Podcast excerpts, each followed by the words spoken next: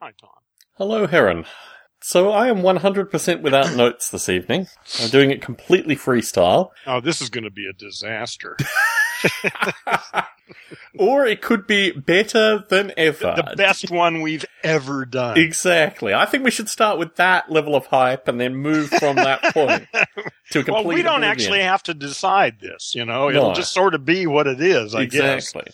I almost canceled. Oh, are you still feeling unwell or? Yeah, but Ah. but not not so bad. Mhm. Uh, you know, I've been experimenting with my physicality over the past year, and I've changed my eating style drastically. And uh, and I used to eat just about any goddamn thing under the sun, and I never had any problems. But Mhm. since I've been taking a little more concern about what I what I put in, now when I stray from that, it seems to mess up my system Oh, yeah. And uh, and I have still not gotten back to normal. You know, I, Hmm. my my gastrointestinal system is just not right. I don't. Yeah, it's just it's just weird, but I mean, it's it's something I can deal with. So Hmm. Yeah, I went cold turkey on the neurotropics. I'm not just taking Alpha Brain, I'm also taking their, uh, what was it, New Mood, and I looked along the side of the Alpha Brain and worked out some of the other stuff that used to be in the previous version. So I've ordered additional tablets and I was taking them all up until the start of this week. And I just decided I've got to go cold turkey and actually see, is there a comparable difference? yeah, really, you need a baseline Exactly. to get started. Because I was starting to have strange headaches, and there were a series of curious things. And yeah, you probably don't notice in my voice, listeners might, but as soon as I stop taking it, I have this annoying speech impediment now, which I can't get rid of. And it drove me, it, it's interesting because I associate it with periods of time in my early 20s, just as I was leaving Australia, when I interacted with my father, and for whatever reason, when I would interact with him, I would get this speech impediment. And what I noticed through the end of the alpha brain period was I'm in a lot more meetings at work. I've got a different set of responsibilities recently. And it means that I'm in constant meetings for, I don't know, five hours in a row, and then I'll have half an hour off, and then I'm in another two hours of meetings. really, wow, every And- day. Not every day, thankfully. Oh, I still, I day Then when do you get anything done? That's exactly the point. In fact, it, it's interesting actually because my productivity is now based on delegation as much as Yeah, it is on sure. actual work. yeah, that's right. Anyway, Yeah. Through this period, I received an on the day that I stopped alpha, taking Alpha Brain and all this other stuff. I received an email from my father, and it was through one of these long meeting periods that I quickly checked email, saw the email from my father, where he indicated that he was coming to the area that I live in October this year for possibly two weeks. And that also hit me at the point where the speech impediment started again. So I don't know whether it's alpha brain, whether it's this new working environment, whether it's a series of factors. or all of it. Yeah, right. Yeah. Yeah, there's no way to know, of course. yeah, yeah. Thankfully, however, I had completed, I think I had, I had done the conscious in the cloud talk before this thing came up. Yeah. Thankfully. Well, this is all new territory. Really, I mean, Hmm. trying to be conscious of, of, you know, is not something that humans have really been prepared for. Hmm. That's not been our primary Well, objective. Of course, we've had survival on our minds. I mean, Yeah, the yeah, yeah. existence we live currently is actually an extreme luxury compared to. Oh, it- yeah, it's a new, know, well, it's a new way of being in the world. Yeah. And we really haven't even come close to coping with it yet. We're still, you know, living on the savannah, you know. Yes. Yeah, yeah. Picking yeah, fleas sure. off each other. Yeah, and trying to figure this out, you know, how, you know, yeah, is just uh, something humans never had to cope with before. They were too busy trying not to be eaten. Mm, yeah. And trying to make sure that their children would survive long enough until they died, you know? All these kind of basic problems. Yeah, yeah, yeah. So it, it's our, our position, our confusion is somewhat understandable, I guess. Hmm. Gives you a little sympathy for others' problems and, and even your own, you know. Yes. Of course we're fucked up. Yes. so, do you have any topics you want to float this evening? Well, just one. I listened to the Mhm. Reese Jones, right? Mhm. That thing. You know, and he, there was a line he just sort of threw away in the middle of a list of other things that caught my Mhm. ear. I'm just curious. You've apparently spent some time talking with him before. So, Well, Reese Jones is also a listener. Ah, okay. So you Yeah, were talking to yeah, Reese you- Jones as you say this. Okay. Well, no, it's just uh, he, he, as a sort of throwaway, his line was, what was it here? 'Cause I wrote it down. Oh yeah, about Earth waking up, Yes. and I haven't heard too many people express it that way. Hmm. You know, and I Isn't was it just, just curious. part of Gaia, though? I mean, isn't that just uh, Well, like a but the idea- associated with Gaia? Well, I have people say all sorts. Of, most people don't think very deeply about this stuff. So uh, I've heard lots of shit about Gaia and all this stuff. But the idea that Earth itself might become, or is, or bordering on becoming an actual conscious entity in the universe is uh, something that I've been thinking about for quite some time, and think it, it's actually a pretty reasonable assumption. Certainly. Uh, but I just haven't heard many people talk about it, and I'm wondering if that's in fact what he's, uh, if that's a big part of what he thinks about, or, uh, or if that was just a passing throwaway, or how he actually meant that. But obviously, you're not the person to ask. No, no, no, no. Let me talk about this because I, I have some insight in this. Uh, and I wanted to talk quite a bit about the whole conscious in the cloud experience this time because it actually heavily reinforced that I was doing something right. And after the previous one, I wasn't really sure if I was doing something right. But I'm now very mindful that this thing needs to continue. And thankfully, Yeah. my employer, Netflix, is being very sympathetic to this thing continuing because they see whatever waves of interest, you know, coming Yeah. through it as well. Yeah, cool. Sure. So Reese and I and a fellow by the name of, I think, Jonathan Adams met for dinner prior to the talk. And that gave us an opportunity. And I asked him at the end of the dinner if he listened to Stone Ape. And he said he did. I said, ah, that's very interesting. how did he find out about that? Uh, my sense is I probably occasionally post updates associated Oh, with and, this. oh, and he got it through He- Facebook. He, might have gotten it through, through Facebook. He might have gotten it through my Noble Ape page.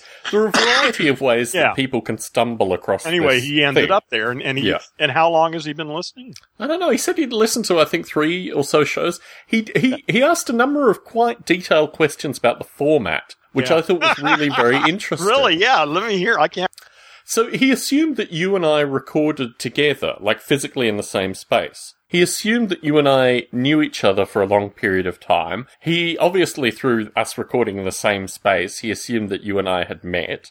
Um, it was really a very interesting just set full of of assumptions. assumptions. Yeah. Yeah. Well. Uh, yeah, yeah. Yeah. That's interesting, especially given. Yeah. Uh, and I don't know how far back I've listened to this thing. I mean, this is the interesting thing Yeah. about this format was that he, so there were various points where, and the thing is that he and I were facing each other. I was doing the, the, um, Phil Donahue thing. We had an audience of maybe 20 people spread out over Uh-huh. probably about 30 chairs in various areas. And I was Yeah. thankfully only two Were you on a rows. stage or on the floor? Uh, I, I no, I went. I it's um like a senator, not senatorial, but like an amphitheater style seating.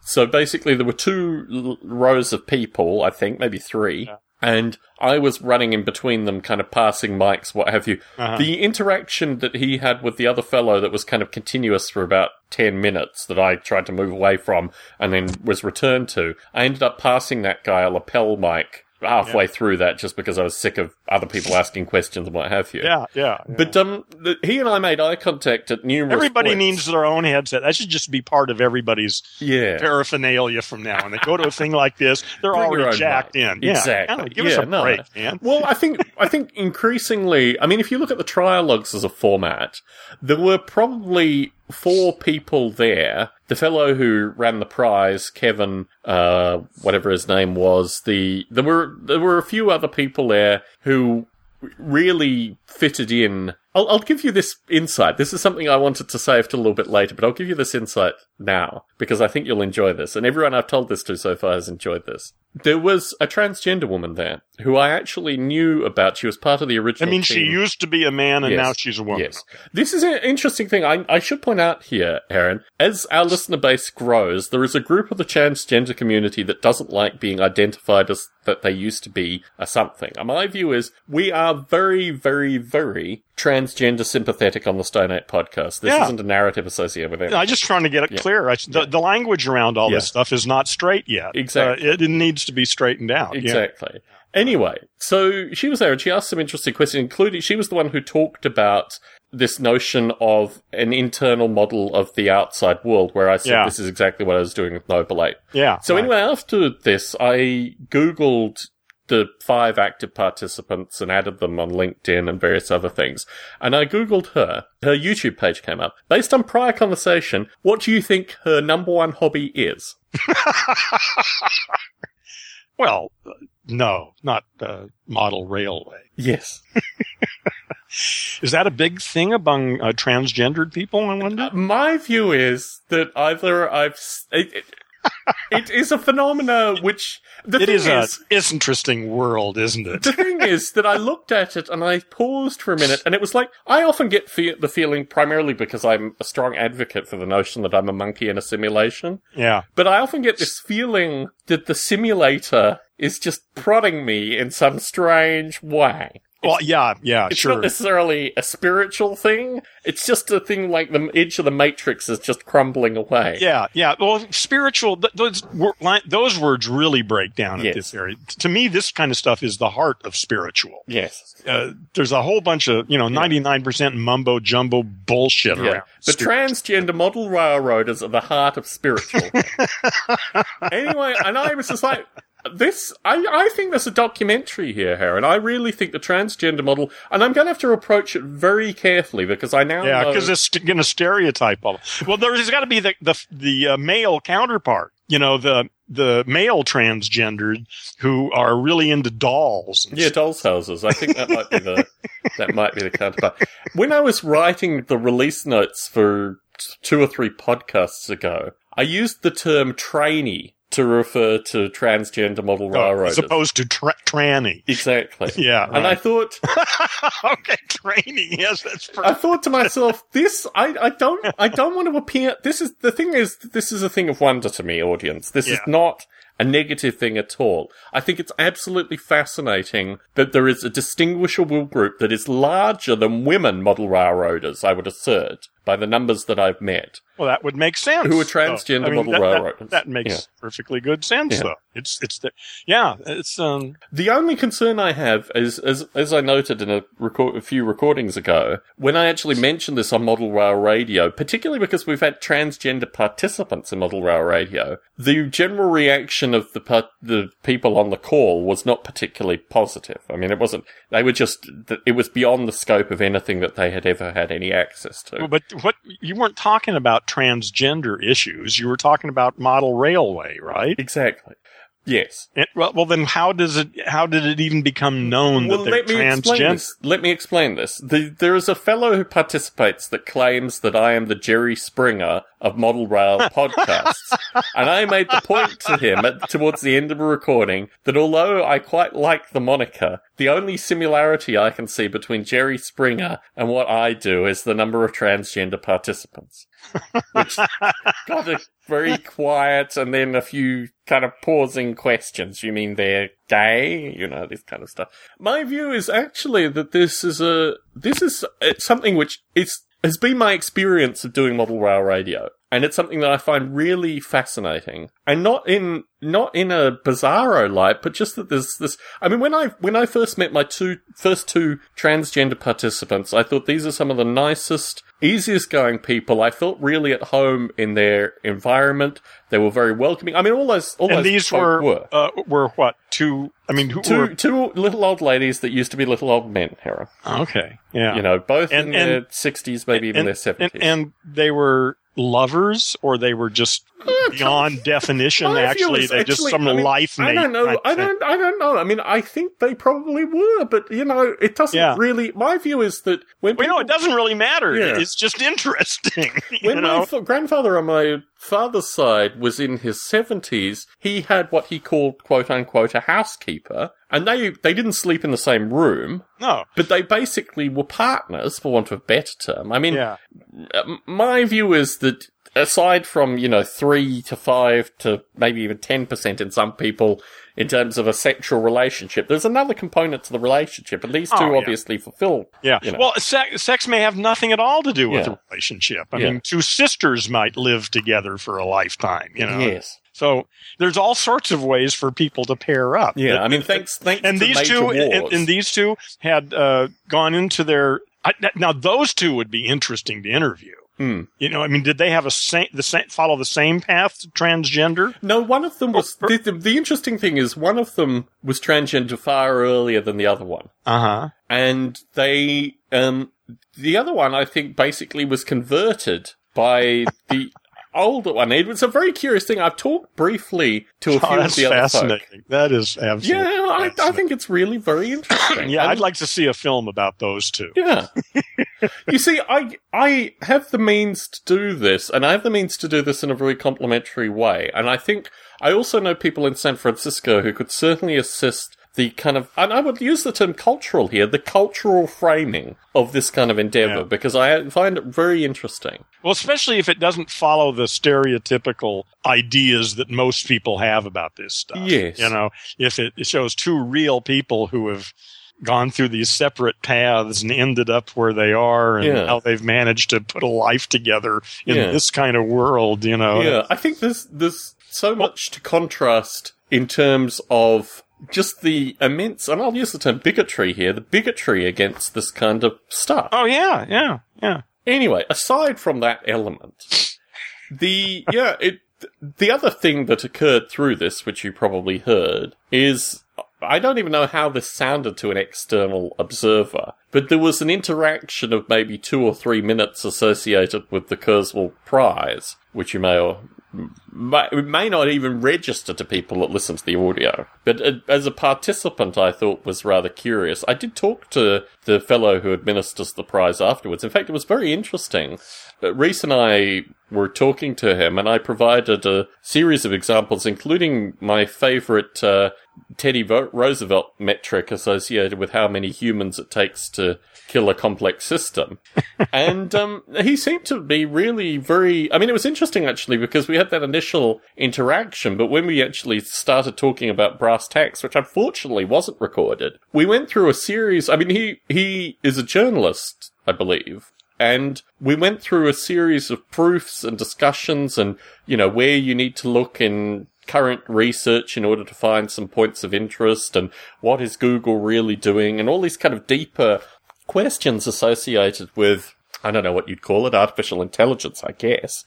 And it was interesting because I, you know, I have my own particular themes, my own particular ideas, but when I'm being interviewed, and I really was being interviewed in this circumstance, uh, I had to think about my justifications in quite a serious way.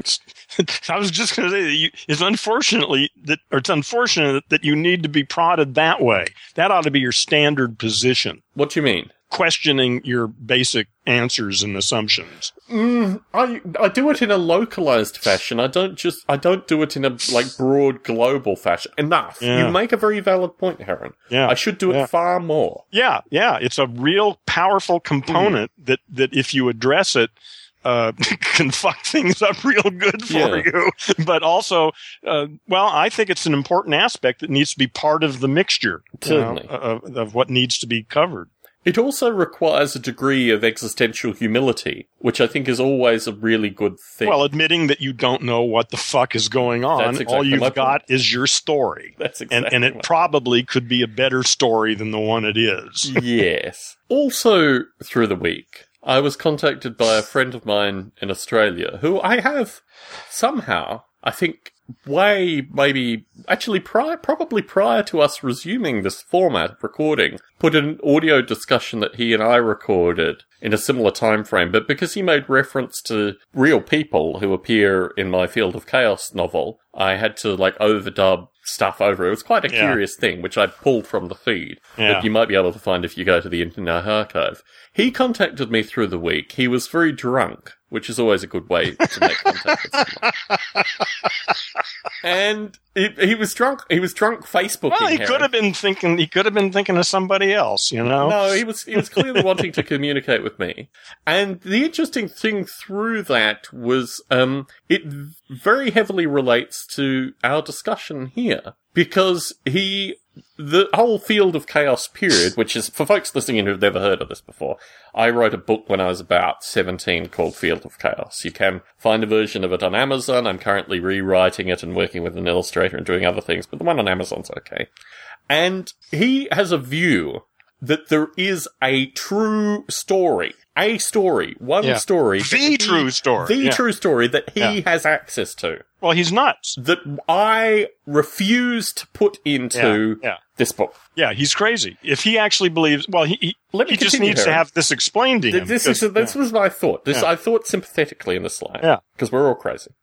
The other Yeah. thing is that he has talked to another individual who appears in Field of Chaos, and funnily enough, this other individual has another story. But my somewhat drunken friend of 10, 15 years ago didn't really appreciate that this other friend's story is completely different to his story, and there is no truth through any of these stories. That's right. He's the only guy who, who knows the truth. Yeah. Exactly. Yeah. Yeah. So well, anyway, there's nowhere to go with a guy like that. This is my concern. So I kind of put this to him in a Facebook response. I said, firstly, you really probably should listen to this Stone Ape thing, because aside from anything else, you might get a hint of what's going on in my life currently. Not a necessary component of the recording, but you might get that. The second thing you might get out of this is the notion of what a story is. In the context of yourself, other entities, but the main point that I was trying to make to him was over time.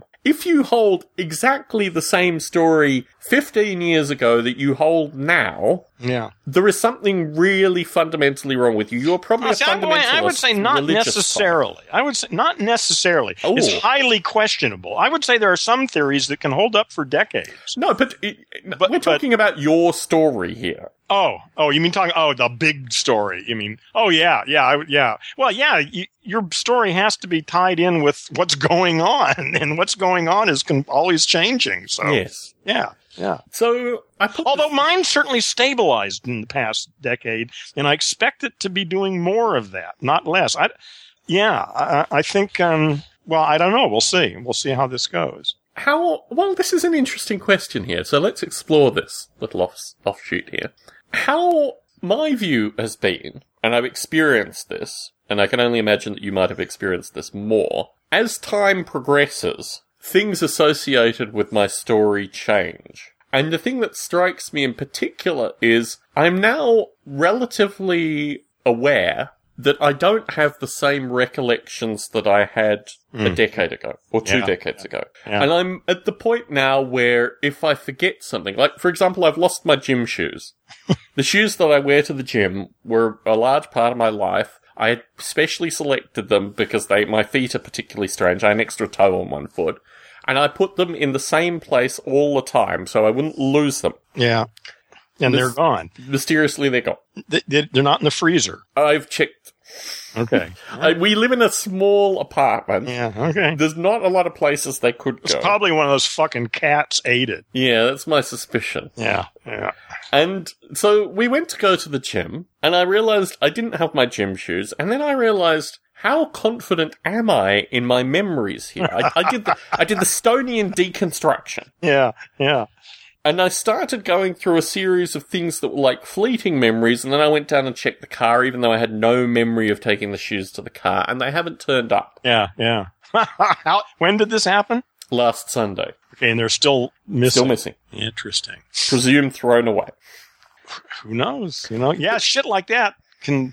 Now, I lost is- a cigarette lighter once, like forty years ago. I was still smoking Mm-hmm. that I'm that I still think about once in a while. You know, it's just disappeared. It was unbelievable. In contrast to my experience, it's a rarity when my spiritual advisor finds something where she's put it. She has, it's not, it's not necessarily the deadhead phenomena, because I think the deadhead phenomena is played into aspects like her hearing, Yeah. various other things which have clearly yeah, been her hearing affected for sure. Yeah. by the deadhead experience, but she really frequently loses things just because she doesn't, as I do. I have a ritualistic process with everything. You actually pay attention. Well, it's not that I pay attention, it's that I know if I don't put things in a very specific place, I'll never find them, and they will go missing. Yeah. yeah. Well, like I say, doing that, that's what I call paying attention. Mm. People just uh, put their keys wherever they happen to be at the moment without thinking or giving, you know, Yeah. and of course it's not registered. Yeah.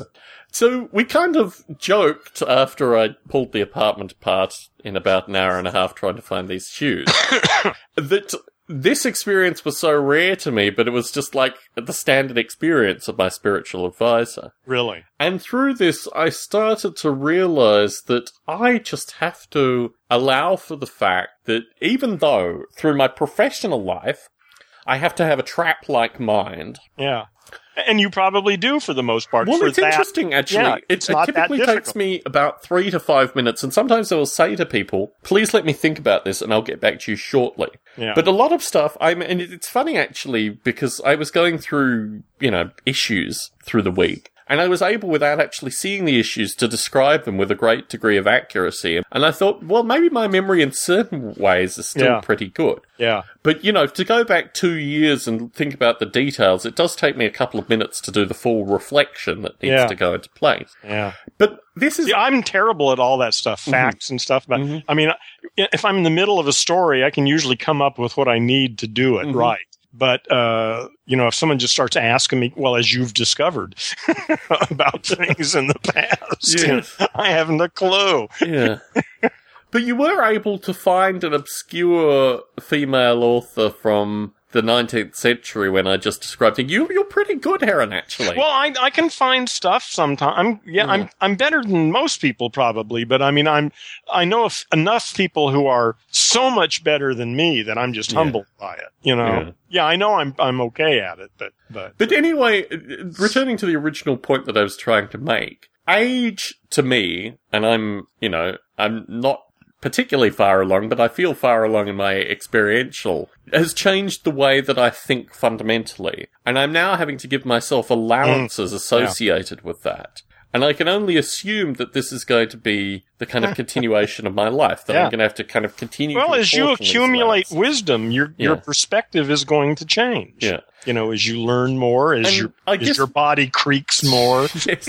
I guess my question to you is Does this mean that your story becomes more set in its ways in certain regards? Or, I mean, eh, what what is the Well, potential my sense is it- to have uh, a revolutionary awakening at this stage? Um, well, that's always a possibility, Mhm. but uh, I, I I don't I just don't care. Hmm. Is is my attitude towards it. Hmm. you know, if I get one, fine. I'm sure I can put it to use. But uh, I've got enough already. You know, Yeah. there's, there's plenty to do right now. I don't need to be any more awake than I am. Yeah, Well, I, well, I do. I, I certainly need. There's a lot of work to be done, but certainly. but yeah, I don't really. Uh, I'm not looking to get the big E. Yeah, You know, I mean, that seems kind of boring to me, actually. yeah. So, uh, you know, I'll, I'll listen. The better, the more intelligent, the more conscious that I can be will probably serve the whole process well, and I'm certainly open to it. Hmm. I'm not doing anything really actively to to to you know attain it. hmm We talked a little bit. In fact, I scrubbed this audio because it seemed to be just a series of loops of discussion last recording. But we talked a little bit associated with your sense in the near future that you might, you know, consume, experience, uh, you know, psychedelics in a way which you hadn't done previously. Oh yeah, that that's definitely on my agenda, but there's no time frame. You know, Yeah. when it when it shows up and I feel right, then uh, that'll be the time to do it. Yeah. Yeah, I wonder if that would change your perspective potentially. Well, that's part of the question. That's one of the reasons to do it. yes. you know, is to just see, really, you know, um, yeah, I don't know. Mm. I mean, uh, it's an interesting possibility. in almost the reverse problem. Um, since I put his audio in the end of the Stone Ape feed a couple of weeks ago. Fred has been Oh. communicating with me quite excessively on Facebook. Excessively. Yes. I can understand why you'd use He- that word. It's interesting actually because from my initial introduction, my wife has listened, sorry, my spiritual advisor has listened to his friend Ben's YouTube, which is in fact considerably more, um, uh, savantish, for want of a better term, considerably Uh-huh. more like just long stream of consciousness associated with minute details of, of trains yeah. set to pictures, which is actually quite curious, including he has a long white stick that he uses to point at various parts of the locomotive as he's describing it. Yeah. Uh, my spiritual advisor and I listened to about an hour and a half of his work through the week yeah. and actually quite enjoyed it. It's quite a strange experience because you're dealing, it's almost like, um, we had an experience, my spiritual advisor and I in the UK when my brother was in town. And we were both drinking back then, and we both became so inebriated because we were just out with my brother. My brother must have been 16 at the time. He'd just gotten his driver's license, or his, his early permit or whatever, and he drove us home. And it was that kind of strange experience that I have a very intimate sense of my brother in terms of knowing him from his birth and seeing him through various periods, although we didn't spend a lot of time, but from his, I guess, 10 through to his late teens. But the sense that this human being was in control of our lives Yeah. was a very mindful. I had a similar experience with my grandfather, who was in his 80s. Probably he was 88 at the time. Drove my wife and I and my grandmother through the night at some speed in his Saab, and I had the same sense that the, the you know my safety was based on this connection. But talking, well, watching watching um, Friend Ben gave me a sense that you know this there's something interesting that's going on in this generation with a particular number of because they have they have it's the access to information which is the important thing. They have the internet. They have Yeah, Wikipedia. They Yeah, have that, absolutely they would no be they would be in the cellar at their parents' house exactly uh, watching TV yes. and uh, In yeah, any other circumstance yeah, prior yeah, to this point in time. Yeah, yeah, they'd be totally incapacitated. And now they are living in a world where if they have a fascination with a particular thing, they can take that fascination to well, a PhD I still worry level. about him though. What he's got to pay the rent. Well, this is what Or- concerns me as well. Let me You know, what's gonna happen? So, uh, Fred in particular, I've been talking with this week associated with what happens in the next couple of years. He's still in high school. yeah, And he's about to graduate, and he's got a couple of colleges in mind, and he's got a couple of courses in mind. But really, I don't think he has a lot of life skills. He may have to get those quick. does he have any sense at all about what he wants to do, He basically or, or how he's going to support himself, Well, any of that here's, stuff? Here's the bit that you're missing, which may actually, which I found really fascinating and certainly reinforced to my spiritual advisor that this was a very interesting psychology. His father is 80 and his mother is 60 and he is 19. So he basically has, he's, And he's an only child. he's, a, I, I believe he's an only child. I can I'm sure. understand why. so he his whole perspective is he doesn't have a he doesn't have any meeting of generation yeah. in his life. His his parents are completely well, he's removed. t- yeah, and he's totally disconnected from just about everything. yeah. yeah, yeah. The thing that Well, does he understand that he's going to have to? Somebody's going to have to pay the rent, and, and how he's, you know. well, does, let me does he drive now? Or? Let me continue with this. No, he doesn't, and he doesn't have a car. He, when he first appeared on Model Rail Radio, he gave a long narrative associated with bullying in the rail community. This is the rail fan, not the Model Rail community, the rail Yeah. fan community in his part of the world. And he talked about it very passionately, but he talked about this other kid who was actually autistic, who was very heavily bullied yeah, um, who lived with his grandmother, actually. His parents, his mother had left early on, the father had disappeared, and he lived with his grandmother, this autistic kid. And he'd come out to, you know, various rail fanning events and just be brutalized. yeah. It turns out through the week that Fred himself has had this experience too. And he gave an account associated with National Train Day last year, where a group of these flunkies uh, cornered him with a video camera and basically humiliated him and put the video up on YouTube. In fact, multiple videos up on YouTube. Um, the element of this as well, uh, the lead flunky, he gave me his name, there's a picture of this flunky with the Pope. He's he's an 18 year old boy with Yeah. the Pope. Uh, the father came to mass, you know, in his tagline. I mean, true, this is Facebook. I am probably verging into cyber stalking, but he gave me the kid's name and I was just Yeah. like, let me have a look at this nemesis Yeah. and see what I can establish from Yeah. this.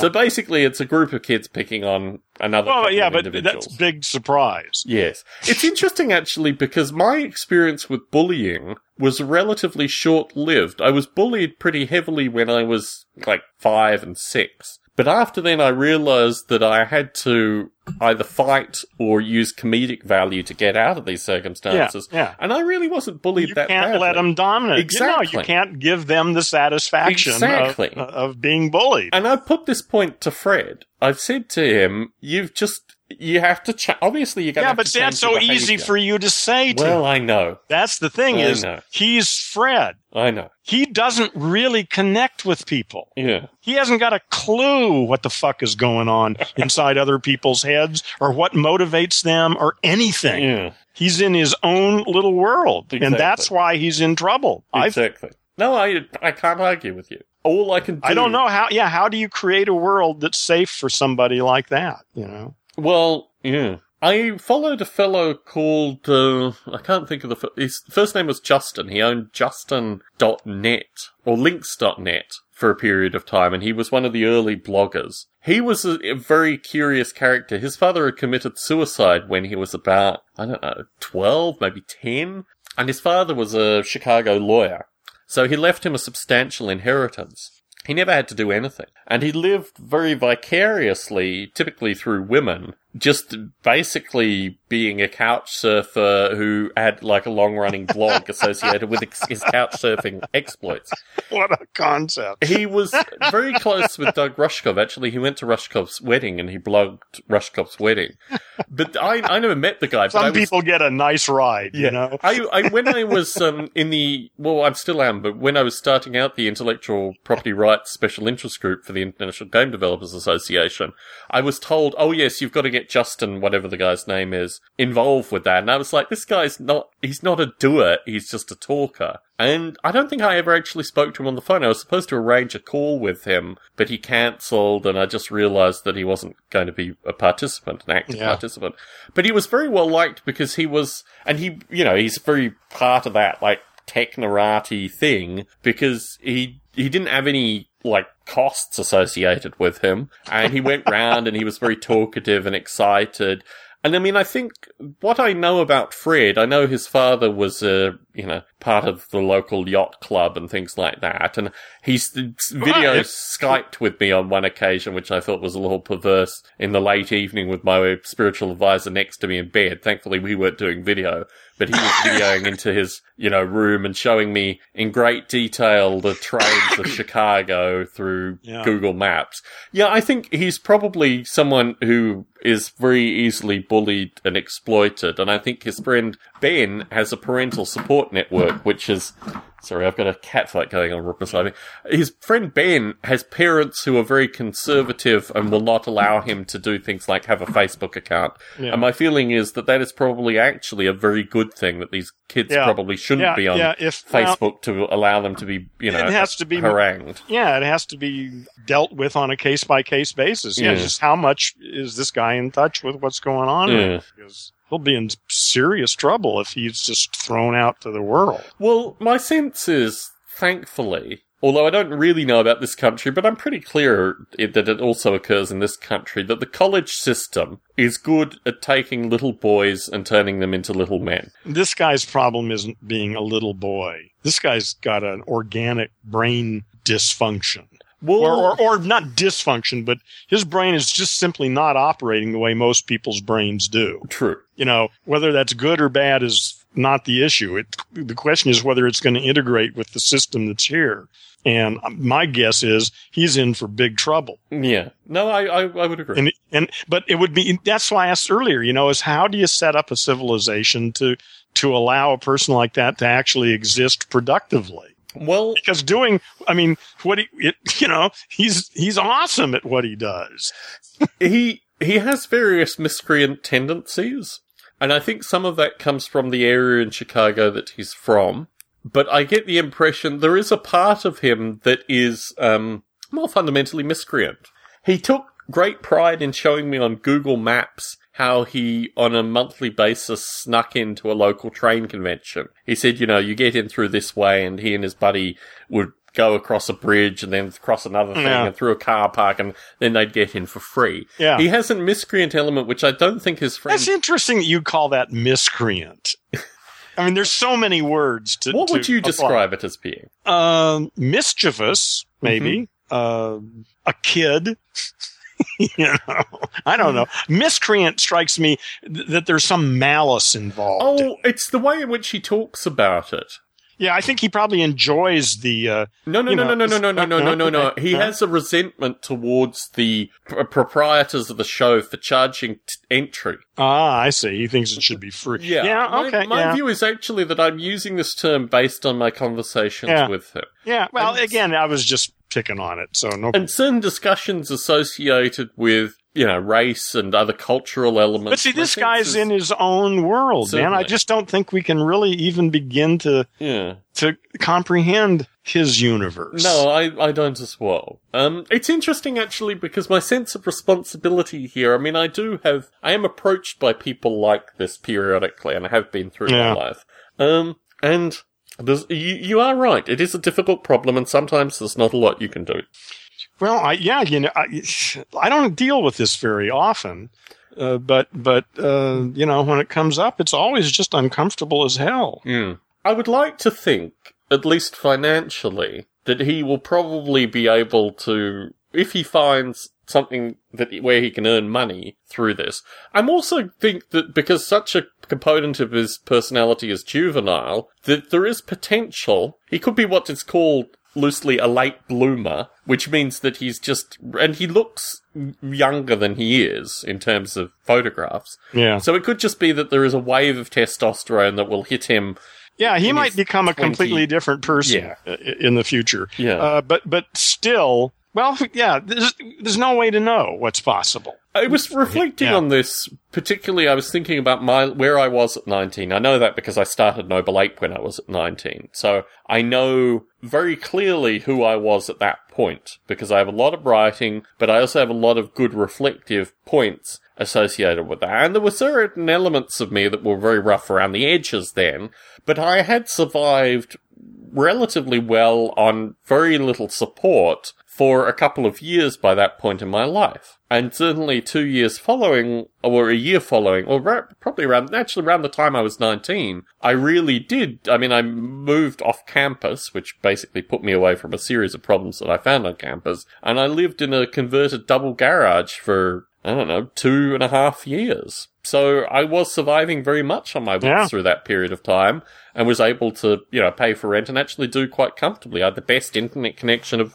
anyone I knew and I was able to buy computers Yeah. and do a variety of things. So, Yeah, well, that gives you a certain amount of confidence, Yeah. then, doesn't it? and really the whole experience, ah, this is another thing I wanted to talk about this evening. So, a period of time that we don't frequently talk about is when I first moved to this country in 2000. And a large part of that was because basically over the past 14 years, there has still been the threat of litigation over the period of time that I first moved here, for a variety of reasons. But mainly the fact that the fellow in Australia who I worked with to get over here did a series of very strange things, including trying to um, get money out of Wozniak and his people, which basically distanced me from him, but then he threatened to litigate against me. I feel comfortable talking about this now because the vehicles in which he used to threaten me have dissolved. In fact, they dissolved, as I discovered through the week, four years ago. So really, I could have probably found this out and Yeah. talked quite comfortably about it for a long period of time.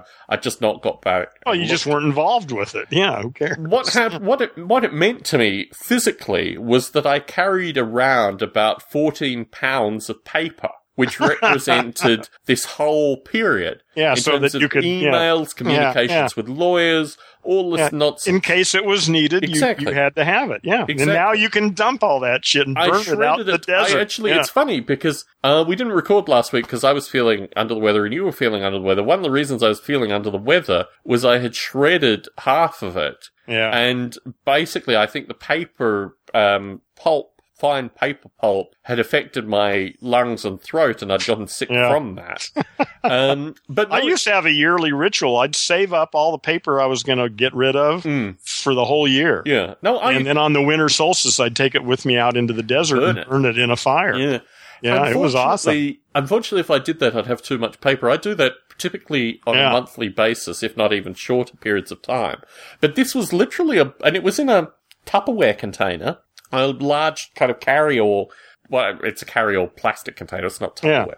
And I shredded it in two sessions because the first session I was sick afterwards, and then finished this up. And it was so unbelievable. Firstly, it was saddening that this period of my life, when I was probably at my most productive, spent my most time without sleeping, working, was taken up by a series, not just this one man, but a series of men who were in their 50s and 60s who just wanted to extract elements of my youth in the form of chunks of cash and went Yeah. out of their way to basically do these things and to memorialize this in this paperwork and to pick out various sections and to see the lunacy that was subject to my life. We talked about this a little bit because I kept. I We've talked about this over and over again. Why I've never associated w- in any kind of business Mm. transaction with humans. yeah, no, seriously. Yeah, yeah. It, I haven't found anybody that I actually trust. Yeah. So I'm very mindful of Fred's stage in his development because soon after, probably from my t- from 20 through to 25, which is when I got married, my time was polluted with these kind of individuals, irrespective. And t- to be frank, you know, I associate Wozniak and a group of people that he spent time with with this group of men as well. I think that whole experience to me was really surreally negative and actually framed probably the next 10 years of my life following that. Yeah, yeah. So I now feel very much free from that whole thing. Yes, congratulations. And it's strange to me because now I feel free from it. I am able to realize what things I really, it's a bit like, um, I don't know, it's a bit like a prisoner being released. Yeah, You know, they get yeah. to smell the air and taste food and, well, new possibilities Exactly. become available. yeah, You know, and uh, that were just theories before. Yeah. you know, all of a sudden, yeah. hmm. But all this paperwork associated with setting up companies and holding companies and funding and, you know, where the money is coming from and Mm. bank accounts and all this crap Yeah, just yeah. went through the shredder. It ended up in 10 large plastic bags, like garbage bags. Size ten things. bags. Yes. Holy shit! Yeah. Oh, And I just thought this was my life for years. and now it's all good. Good. Yeah. Now, how much more of that shit do you have? N- none. I shredded. So No, we- I mean of other stuff. I what mean, do you mean, like paper or what? well, do you I mean? it, it, Baggage? not- okay, is nothing else hanging over you then? That was it? I'm liberated. Shit, you're in pretty good position, man. Damn Skippy. Yeah. Yeah, hell yes. We talked a little bit historically associated with when I printed out the two years of emails, and of course that was through the two years of emails that I printed out. And I look back on it, and I think we talked quite candidly then. I said, you know, the thing that upsets me about this is that so much of my time was spent writing these emails rather than, you know, fulfilling my life's work. But it's interesting Yeah. now as I reflect on this. I am into a far better position now with Noble Ape than I've ever been with Noble Ape. And it's because I've had 17 plus years, some of them reflective, some of them when I moved back to the US, some of them looking out over a field in the UK. I mean, all these Yeah, well, experiences. yeah, yeah. It's all going into Noble Ape. Exactly. Yes, yeah, Yeah. yeah. And it'll imagine how much better it'll be 20 or 30 years from now. Yeah, unbelievable. I mean, it, I, my memorialization of shredding this paper was to put online, and Stone Ape listeners, if you haven't seen this, get in contact with me and I will forward you the link. I'm not making it public because Apple nominally may still want to claim copyright on this stuff that they did 11 years ago now with technology that they no longer use. But I put up the video, which is seven min- about seven, seven and a half minutes. I thought it was more, but there was another video that I didn't find. Um, but of the Apple engineers displaying Noble Ape at WWDC in 2003. Did you have a chance to see that video? No, I don't know about that. Please okay, I, link. I yeah. thought I posted it on Stone Ape Facebook group, group, but I'll I'll post it to you directly. yeah, thank you. They look like little boys, Heron.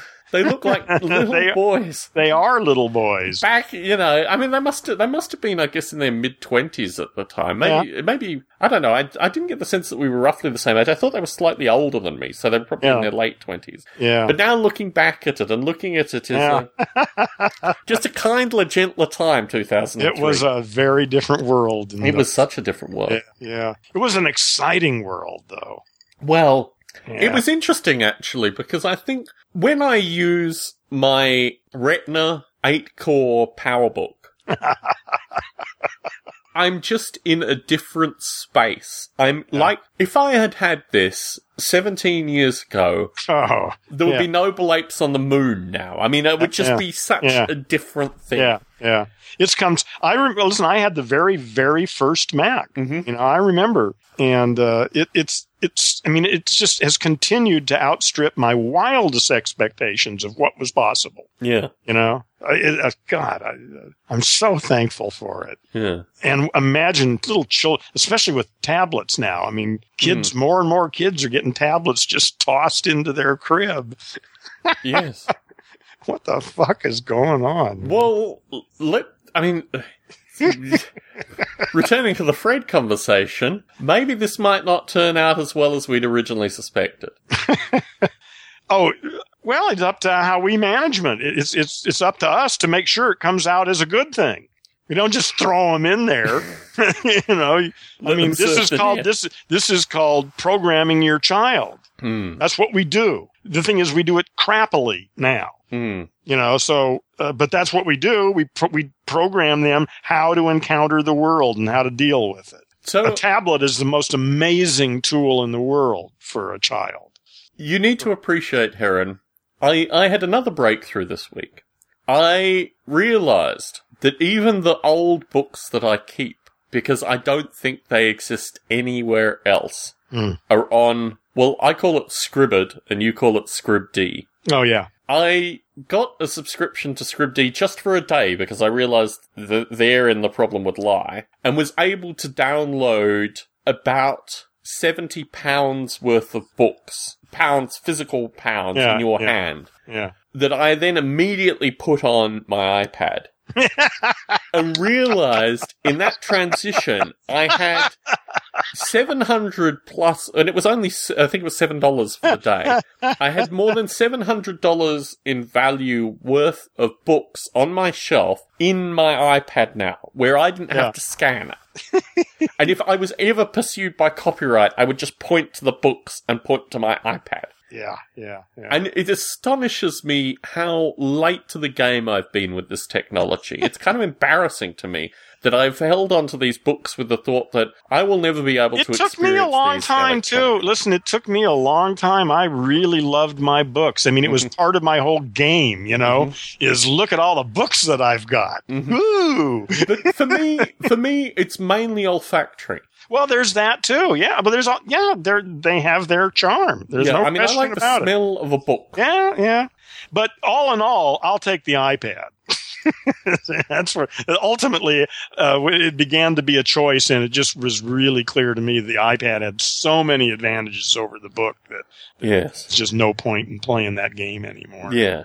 Well, I've realized living in this part of the world that I can take my olfactory senses and put it into buildings That's rather right. You than can, into you, you know, into your books. toast. Yes. You know, you can do all sorts of things you can smell. In fact, I'm seriously considering the. We've talked about this associated with book mold collection and then extracting essences from the book mold. this is something that I can actually do as a Spray it around. That's right, and spray Yeah. it around your house, Yeah. right? Or just have a, a little vial of it that you can take a whiff of as you're reading on Ah. your iPad. Ah, there you go. yeah. Or you could ah, well, that'll be the next innovation in the iPad. It'll be built in. It'll mist you. That's right. Uh, yeah, the appropriate mist for all the aspects. Certainly. Oh yeah. Well, listen, that's not so far out. No. I've been letting the side down associated with the 10 hours of Netflix. I, I must have stopped through the week. But one thing I did watch was a Werner Herzog documentary. Which one? Um, it was called The Happiest People on Earth. Ah, the yeah, people of the Taiga, I yeah. think. I've seen it. And my spiritual advisor hates Werner Herzog.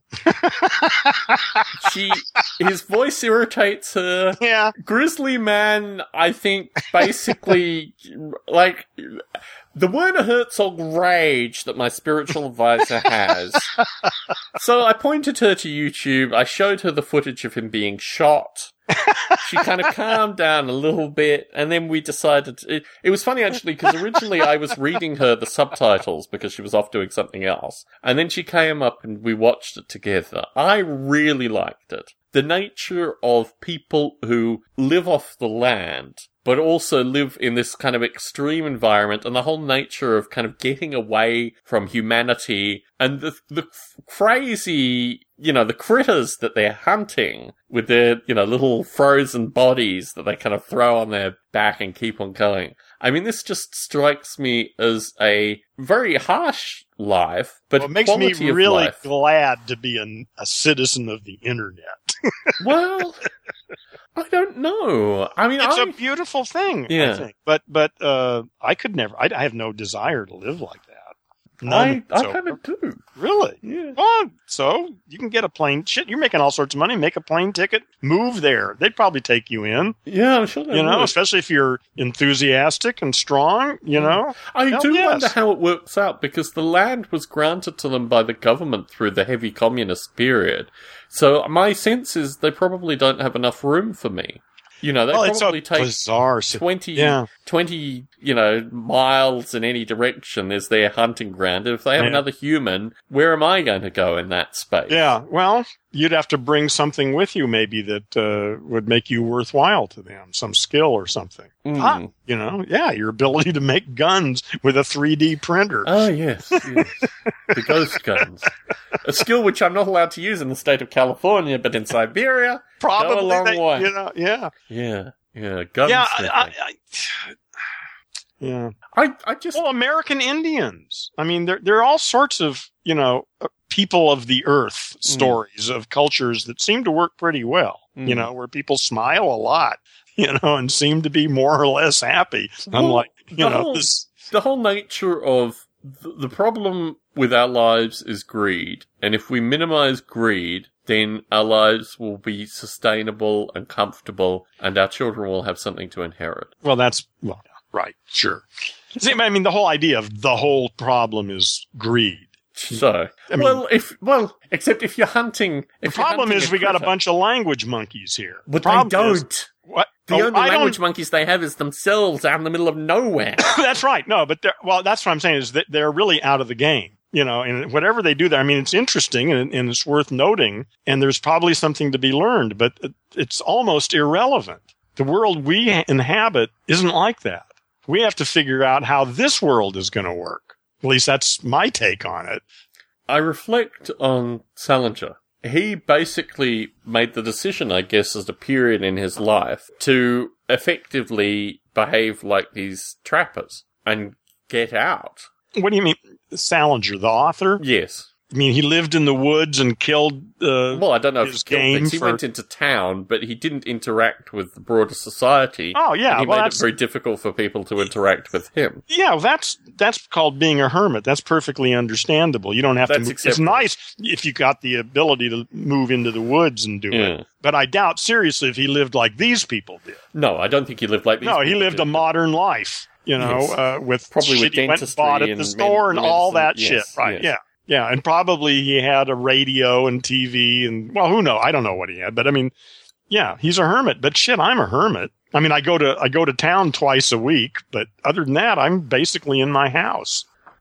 But you coordinate your shopping outside your work, right? Well, when I need food, I go get some food at the market. I can I have to go out into the world to deal with you know with sustaining myself. So Mm. I have to go to work twice a week. I have to get food. I have to get gas. I, you know, there's a whole bunch of things that I need to do. Mm. But uh, those are all relatively simple things to do. Mm. Reese was quite fascinated by your work.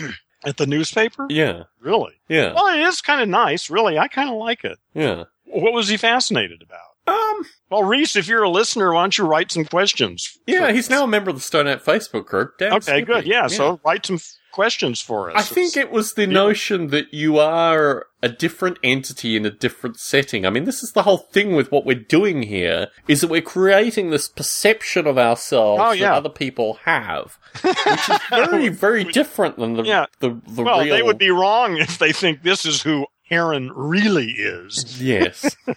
yes, that would not be a wise assumption. Yes. yes. But it is an interesting thing. I've not had a sustained. I guess I talked to a couple of people. I talked to a model rail radio listener in the UK that listened to exactly one Stone Ape recording, and he was so um, upset by the notion of the language monkey that he stopped listening. And then he sent me he sent me an apology email following. He said, "Actually, I probably should have listened to it with a thicker skin. I'm going to listen again." And I said, Oh, what good. you've got to understand that's- with the notion of the language monkey is that irrespective of any claims that Heron or occasionally I make against it, we are all fundamentally some form of language monkey." yes, the issue is how are we going to deal with this? Yes, it's more like language monkey therapy than there's this group of Yeah. assholes called language monkeys, and we're not one of them. Well, that's really a tribute to this guy's own intelligence that afterwards uh, he could reconsider. And Well, I think I made that's the point to him amazing. very Actually, he's a pretty interesting. That's that's amazing. I, He's not an many people ex-musician, that. actually. He's a pretty interesting guy. He's an Oh, ex-musician. okay, yeah, so- okay. He's become a house husband now, but you know, he's he's Yeah. got various parts of his All personality. right, so his brain has not died yet. yeah, I think when I made the point to him that this actually was more shtick than insult, he realized actually that he'd probably taken it far too seriously. Yeah, And I think yeah. the important thing that people should take away from this is when Heron and I are talking, that's the time not to take us seriously. Well, I think he should take me seriously all the fucking time. Mhm. Because even if I sound like I'm joking, um, well, that's that's the beauty of this is we can we've set up a situation here where we can get away with just about anything Damn Skippy. at, at any time, and um, and yeah, so you can be serious and really mean it, or you can be you can pretend you're not being serious when you are in fact being deadly serious. I mean, I think the interesting thing, I go back and listen to this recording periodically, and the thing that interests me most is how our narratives have changed. really, You in particular, actually. I think you are. I mean, I obviously I have a degree of intimacy with myself, um, and I do know when I do say things where I think now I wouldn't have said what I said then, or has my view actually changed. yeah. But you have softened in some regards, hardened in other regards. Oh, But- good. I think the you put up with a lot more of my shit than you used to, Heron. And I almost wonder if that's a bad thing. you used to be considerably more Really? yeah, instigatory. And now I think we, we actually are kind of friendly like with one another and it probably Well, I've so I figured. Listen, the guy's a fucking language monkey. I'm not. I'm not. I'm just not going to push him. You know. I'm just going to let it go where it goes. You know. And Yes. this is an interspecies dialogue, and I need to just be friendly. You know, and, and we'll and we'll see how it goes. Yes. You know, there's no point in pissing him off. So when did you discover that I was actually a very good language monkey imposter, Heron? Um, I'm not sure I want to go into this here. Why not? Um, Are you trying to be funny or are you being no, serious? no, I'm being serious now. Oh, okay. you know i mean it, i have my own way of analyzing people and where they are in their life Wow. And, what's going on and um i mean I, i've talked before is uh, i i don't really like getting involved intellectually with people who are married because Ah. they've they, because they've got a whole set of of agreements in place that probably they're not aware of in your case you probably are but Yeah. but anyway, the stuff I'm talking about can be really, really unsettling to a stable system that's already in place. And so I just am hesitant to get involved on too deep a level on certain subjects with people who are in, in Oh. positions where they're maintaining a stable Can, kind can- of thing. can you give me two? I mean, obviously we don't talk about sex a lot, and we don't talk. I'm trying to think what other things we talk about. well, the whole idea of monogamy and living and having a life partner and, and, and all of that stuff strike. I mean, there's nothing wrong with that. Yeah. It's just, it's just, um, my experience has been that most people who are involved in it see it as some sort of really natural, rightful way for people to live, and that anything else would be No, I, uh, problematic. I, mean, I, and- I mean, I ultimately think about it in terms of compromise, which seems to be what you're focusing on uh, on some No. level. No, I, I'm not sure I know what I'm focusing on. It's just been a general thing that Uh-huh. it, it struck me that people who are married are really unwilling to rethink certain aspects of their life. Oh, okay. You know, Um, it's really about a willingness. For me, Gendo is about a willingness to totally rethink your whole fucking life from the ground up. Yeah, but I mean, t- to be fair, since we started talking, I've changed my physical location. I've changed a wide variety of aspects of my life. but also, I wouldn't say that I wouldn't be. I mean, if there's any judgment associated with it, I'd find it very curious. But this thing strikes me that if you're not being honest with me, Heron, what, what things should we be talking about? Well, it's not about not being honest. I mean, there are a million things to talk about, and um, and it's a joint venture. It's it's Mm. both you and I, hmm and and I I guess I part of me doesn't want to. Um, yeah, and it's and it's maybe you know a messiah complex on my part, thinking I'm that fucking important.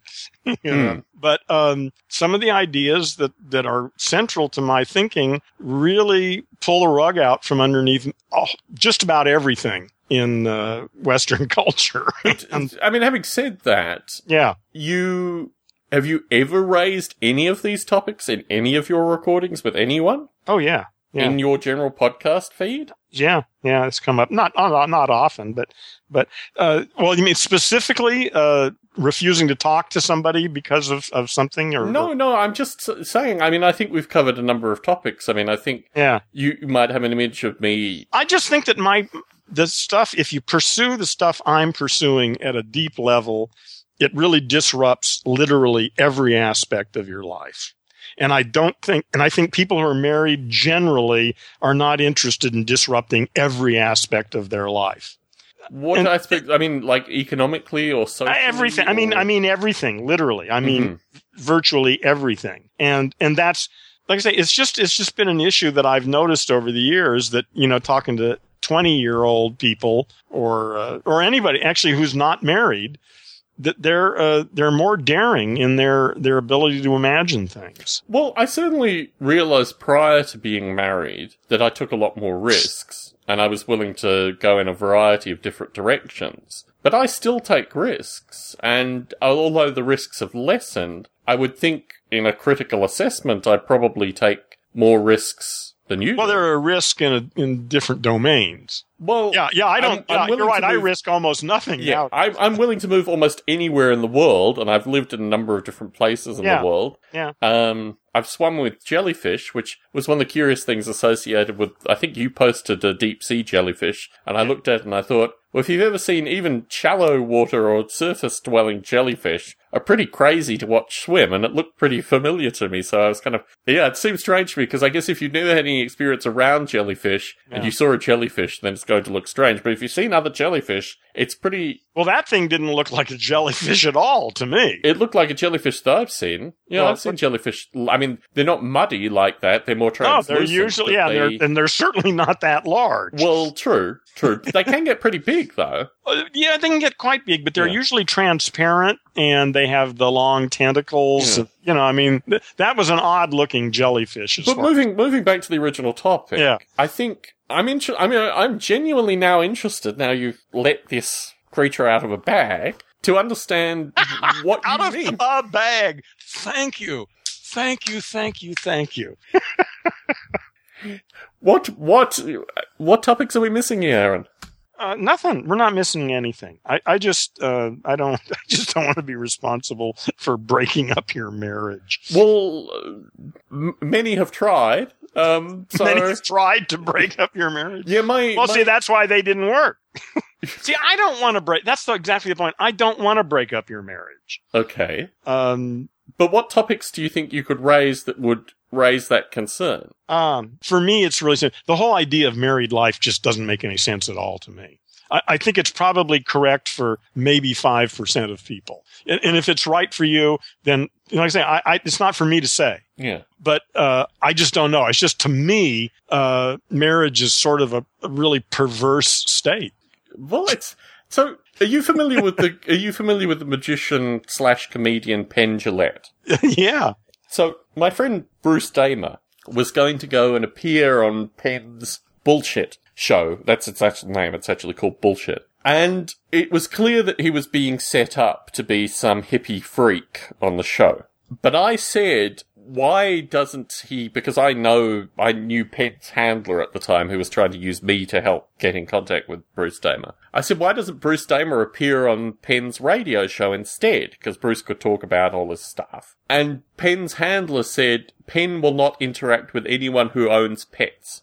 And I thought that was really very, very strange, but I accepted it. But it just, it made no sense to me that you wouldn't want to interact with someone on an intellectual level because they owned pets. It seemed to me almost to be like an excuse because they were looking to humiliate Bruce in one sense that they didn't want to actually have him on the show in another sense, you know? And I guess my sense with regards to your aversion to married people is I appreciate it as an intellectual form, but if you can't give me more substance than what you presented to me, I'm just going to have to put it up there with Penn Jillette's anti-pet thing because it doesn't make existential sense to me. No, well, you don't get, I'm not anti marriage. I'm just saying I think it's probably only for a very select tiny percentage of people and that most of us are programmed from childhood to think that it is it is the end point of our life is to get married and you know it, I don't think that's it- the case anymore, Heron. I think Well- that might have been the case when you no i think it still is the case i think it's changing you're right it is beginning to change but still everybody has this sort of archetypal image of you know hooking up with uh, some woman and then you will have this mate for life and that that will be what your life is all about and i think that may in fact be true for maybe 5% of people But let's be but, but clear. to raise an entire population Yeah. on that assumption Yeah. i think is really perverse Let's be clear here, Heron. That was not in any way part of my culture. It wasn't part of my culture as it was sold to me, and it wasn't part of my culture as it was delivered to me mm-hmm. from early childhood. My father has had four marriages. It's impossible for me to take what you're saying Yeah. seriously Okay, as a cultural norm. Yeah, that makes sense. Yeah. Yeah. Yeah. So- yeah, that's the thing is that I'm talking about my experience in the past. I'm not talking about the whole world. I'm just saying about what I've seen. Yeah. So I'm I'm still interested, and I think this is this may be a piece of homework that you should take away and think about what topics. Firstly, you think would be destructive to my marriage, but secondly, what topics you won't raise with me because I'm married. Actually, you know, I don't really care. Very good. Uh, it, it, it's at a, it's at a deeper kind of level that, that I'm not quite sure I know how to deal with yet. So, there aren't any specifics in my mind. It's just, it's a, it's a sort of conclusion that I've come to over the years. Uh huh. uh, as to who are uh, more likely to get and apply the stuff I'm talking about. Uh huh. And um, well, and there's a difference between getting it and applying it too. Uh huh. Um, and, and it's just a statistical thing, which has no actual application So on you. When I talk to you about not having an internal narrative, when I talk to you about having a narrative of music, if anything, Mm-hmm. and these kind of things, do you assert that that's just what I say and that I'm lying? Or do you assert that this is a small part of my life? I- do I don't know. That, I'd have to. Yeah, I, I really didn't. I mean, we we that might be an interesting thing to do is to sit down and explore that in detail. Mm. uh, because I really can't say. My experience is that th- these actually these things can go on simultaneously, so that the voice can be going on at the same time as some other uh, processing method can be going on. We may be focused on one and and become unaware of the other, which doesn't mean the other one isn't also ongoing. But it it's just means your interesting because when, when you've described the internal narrative as you experience it, it seems to me to be very alien. And also, as I've described previously, it seems to be some element of nationalistic programming that is in there. Which well, is there's, there's a whole bunch of stuff. In Yeah. there. It, it operates in a lot of different modes, and the more I, I become aware of it, the more appalling it is. Yeah. I mean, on, in some ways, it, in some ways, it's a well rehearsed grammatical statement of things. You know, I mean, it's it's it's almost you could write it out and it would make sense. In other times, it's this halting repetition of words or phrases along with images and things and other things and phrases and sounds, some of which aren't really words, but maybe they're words. I don't know. It, it's a weird state of consciousness that I actually don't know how to talk about. But but the language machine on some level is tied into a number of other systems where they all interact. And uh, but I, I can't make any sense at all out of that part yet. Mm. So I understand the notion of the Gendo monk, and we have talked about that. And you certainly have had followers that fall into that kind of category. No, no, I haven't. Well, I haven't had okay. anybody that falls into that category yet. You've had people that you've thought I've had- perhaps I've- are in training. I've had people that may end up in that Mm-hmm. category. We'll see. right. And yeah, I mean, I guess my interests are not in participating or falling into that category as you describe it. But still, I find this a very strange critique, Heron. I think I'm going to have to take away and digest. A strange critique. What my critique of marriage as a, as a well, state? that, no, that that there is a fundamental disconnection between our communication that is Oh. based upon things that you Ah, have identified over a Ah. period of time. Yeah, You're right. choosing to focus on the married component, You're right. You're but right. you're asserting that there are other things as well. Yeah, yeah, yeah. Um, you're right. That's an interesting. Well, the thing. Do you feel that it's uh, inhibited our our communications here? Not at all. In fact, Okay. I, I Yeah. actually, I actually quite enjoy talking to you because it is an amalgamation in some regard of other people I've spoken to. Well, assume to. it this way then. It's just Mm-hmm. shit I'm working on in myself that I'm not ready to talk about yet. Mhm. You know, take it that way. Mhm. I mean, I'll, yeah, there, there, you know, there's, uh, on some level, there's no way to draw lines here because I don't understand the system well enough to, to actually know except by uh, my emotional responses to something when it's occurring. Mm. I have noticed that when you're under the weather, you do respond very differently, and perhaps I don't want to use the term authentic, but perhaps perhaps when you're under I didn't the have you- my shields are not at full power. Exactly. Yes. yes.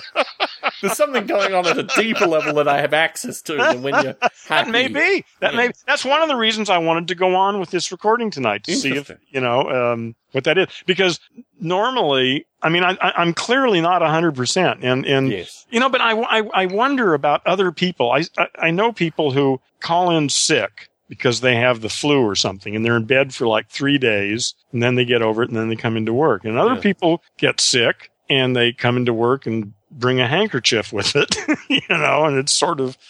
I'm I'm sort of that way. I I sort of accommodate almost anything that's going on. It turns out I have a huge tolerance for pain. I never really really thought about it actually, but uh, I went to the VA for some tests at some time that were apparently about the most extremely painful uh, tests that they do in medicine. Mhm. you know, and really wasn't that and yes it was very painful but only for a short period of time and then there was like a minute or two before uh, between it and then you get this other jolt Mhm. that would last for maybe 10 seconds or so. But once i sort of understood the dimensions of what this was and that it would be over and, and it was like okay you just do it. And apparently almost everybody who takes this test quits like halfway through and says i can't take it anymore you know i'll come back another day and we'll finish it but i'm done Hmm. and I was shocked at that because it was almost like I have this ability to just shut that off somehow. I think there's clearly that element. We've we've talked about this, and there have been certain topics that you've identified along those lines. Really. Yeah. Good somebody remembers some of this stuff.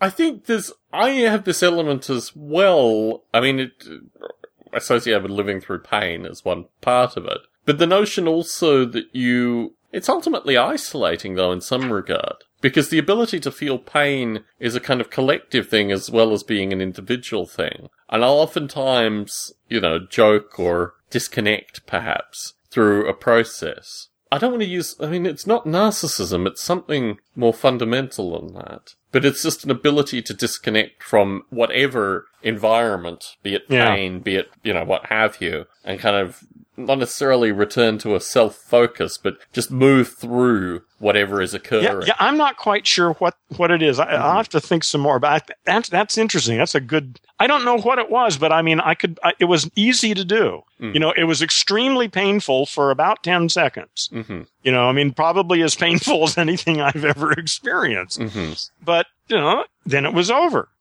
Nothing happened. I wasn't any worse off or anything. You know, everything seemed to be okay.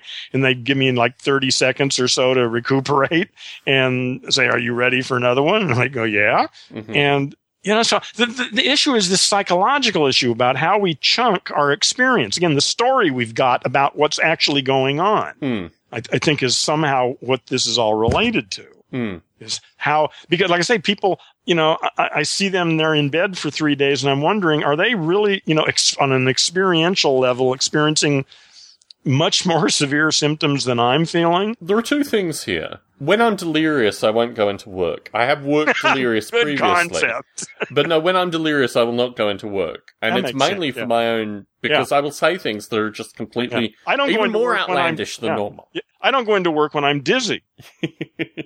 That was an issue for a The other thing is, I think there's a social responsibility, and this oftentimes I w- will really enforce. That if I have something that I think is contagious, because I've I've worked previously and taken out entire offices. no, I no. Listen, I agree with that completely. I'm just talking about the psychology of people who are always Yeah, in but who, who, yeah, look, I agree. There's this notion of falling down. There's this notion of, you know, these kind of things. But aside from that, I don't like getting other people sick. Yeah. And if No, I'm but you- the- I'm not the- going into work. No, that makes not what I'm. Imagine if you were retired and rich and didn't have to do anything. Mm-hmm. The issue is whether you would be up around doing stuff and just sort of putting up with the bullshit of the cold, hmm but doing what you normally do, hmm or would you be in bed uh, with a, with an ice pack and moaning and groaning all day long? Well, I wouldn't. So I'm thinking that's probably about 98% story. Maybe not. That's the issue is how do you test for that? How do you know whether they're experiencing severely severe symptoms similar to what I'm experiencing and that just is an inconvenience for me mhm. or whether they're in fact experiencing something far more severe? Because I have been in bed for three or four days. I know what that's like, Mhm. you know, so, I mean, it's not that that isn't an impossible thing. The problem currently is that there's a term called the flu, which has got nothing to do with influenza. If you've actually had influenza, No, I know, I know. and I have had influenza for Yeah. a couple of occasions really badly, Yeah. then you realize that you are completely physically incapacitated Yeah. by that. Yeah, yeah. Well, that's the point. It doesn't really matter what name you give. Mm-hmm. The issue is whether, in fact, you are physically incapacitated or just. Well, that's the issue, though. I mean, what does that mean? What does it take to incapacitate you? Maybe it takes more pain. Apparently, it takes a whole lot of pain to incapacitate me, whereas a lot less pain appears to incapacitate a lot of other people. Well, we've had this discussion periodically. In fact, it's a kind of perennial topic on, on these Well, it's a.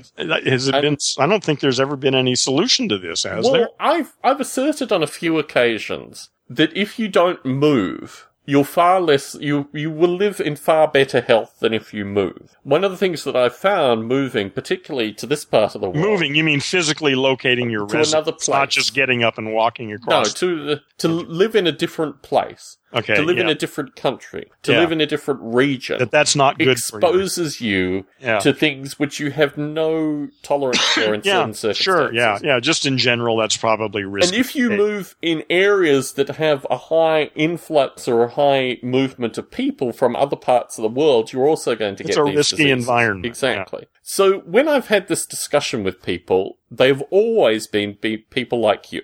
They've always been people that have lived in the same area Yeah. for their entirety of their lives. And this speculation associated with illness, I mean, I think of myself currently and I try to maintain a relatively good health. I do a variety of things in order to try and maintain that. And I've been considerably more successful in my 30s than I was in my 20s doing that. But I think part of that is actually physiological. I think you actually are still in some kind of chemical transition through your 20s, and you're Well, certainly you're you're in transition through your whole life. Well, yes, but this no is end just, to it. it's slightly it's slightly different. I mean, yeah. Yeah, Well, yeah. Each stage Yeah. is slightly different. Yes. The conversation, I mean, I think that I like to have the conversation associated with what I would call this broad thing called falling down, which is the choice that people make to give up in certain circumstances. My sense, however, talking with you, is that you have acknowledged and in fact embrace that you've given up on a variety of things. You just focus in on this notion that there are a group of people who will pre- pretend is not even the right term, get focused on their own illness and not be able to recuperate from that in what you consider to be a reasonable amount of time, whereas you have soldiered no, that's not this. quite it. No, that's not quite it. It's not about the amount of time. It's the it's- fact that they do it to start off it's with. about the fact that they're in bed instead of out, out gardening. Hmm. The, the issue is that. And the issue is whether, in fact, you know, what the difference is between them and me. What, you Hmm. know, I mean, experientially. I mean, they may be experiencing symptoms that would put me in exactly the same place because I, that's why, that's why I've been there. I've been in bed for five days actually, Mhm. or whatever it was. Uh, so I, I know you can be physically incapacitated by something. Hmm. But I'm talking about people in my experience growing up with people uh, who I'd go over to their house because they couldn't go to school or something, you know, Mhm. and, and see them, and they'd be in bed, you know, you know, and miserable and shit. And I'm, I don't- well, like I say, I just never really could be clear whether they were just whiners Mhm. or whether they were actually suffering more than I did because I used to get colds, but it, it never put me in bed like Hmm. that. You know, it just, it was an annoyance Hmm. but it, it, you know, and they'd sometimes make me stay home. But, you know, I didn't feel like I, I needed to be home. Mm. Yeah, that's an interesting perspective. I mean, through my and there was there's a there's a syndrome associated with this, but through my early to mid teens, I was quote unquote sickly, and primarily it was actually to do with. I mean, I was sick a lot of time, but it was firstly because I grew a lot, and secondly because I was genuinely sick. I lived in a cold environment. I probably, through that period of time and in reflection, didn't have access to adequate heating, adequate clothing, adequate, you know, variety of things. Plus, Yeah. I had to deal with a psychology of, you know, an adult woman who was going in all different directions, which meant that I was repeatedly tested for MS and a variety of other things. I wouldn't think of myself now in any way as being sickly. In fact, I do a series of things to to maintain my health, exercising frequently, Oh. you know, being conscious of variety of factors, trying to force as much sleep into myself as I can try to get.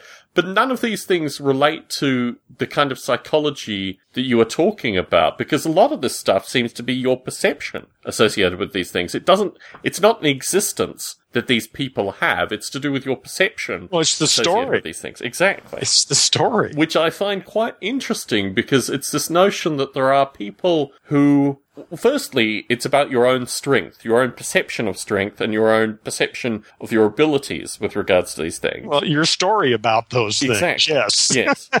But it's an interesting thing to focus on because I, I have this conversation with a variety of people on a periodic basis that what you choose to focus on in these, in, and it's amazing. I mean, the tapestry of humanity gives you an indication that there are people that focus on almost everything. Yeah. Yeah. And I suspect everyone has a particular favourite point of focus. But when you acknowledge that, I do wonder if you can actually find, it's, it's like the transgender model railroaders. Once you find that thing, is it a phylum? Is it something where, for whatever characteristics these things exist together? Or is this just the nature of Yeah. everyone's got to be a little bit crazy about something? Yeah. I don't think it's an either or. I, I don't think it has to be Certainly. either It's or. not- That's it's not. dualist. Yes. Uh, I think probably both of those have some truth in it. Yeah. It's pretty simple. Yeah. and yeah, yeah.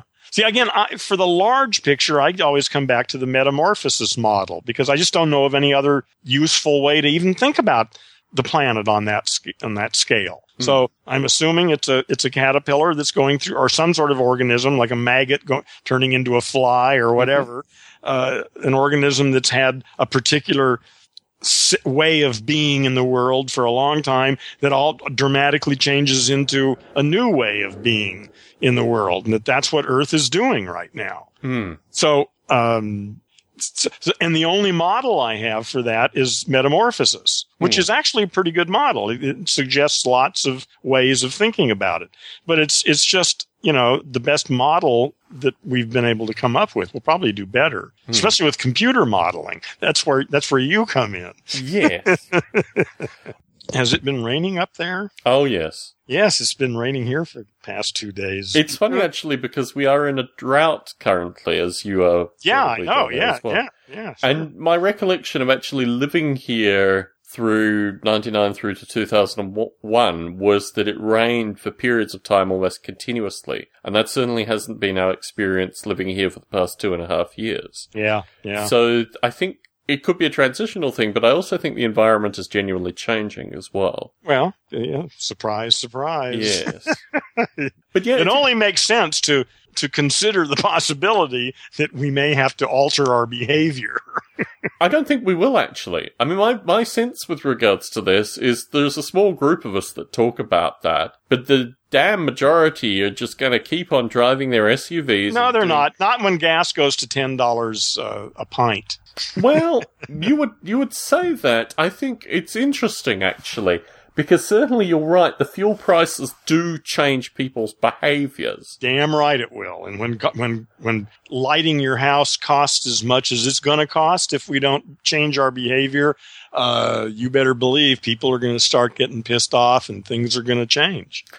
Well, you see, it's interesting because I follow a variety. I mean, I, I periodically listen to our listener KMO's recordings, and my perspective is well, it's interesting actually because you've lived through you've lived through gas crises in the US Oh, I, not- I had a motorcycle that I used to go get gas. yeah, uh, because you could pull right up to the pumps and there was always one right there that was free. Cars couldn't get in, but on a motorcycle you can get in with a can of gas and fill it up and get out. So I never had any problems during the gas lines. and yeah, this has been a phenomenon outside this country. The US has been remarkably lucky, artificially so, actually. Yeah, we complain about our gas. Yeah, we've got to.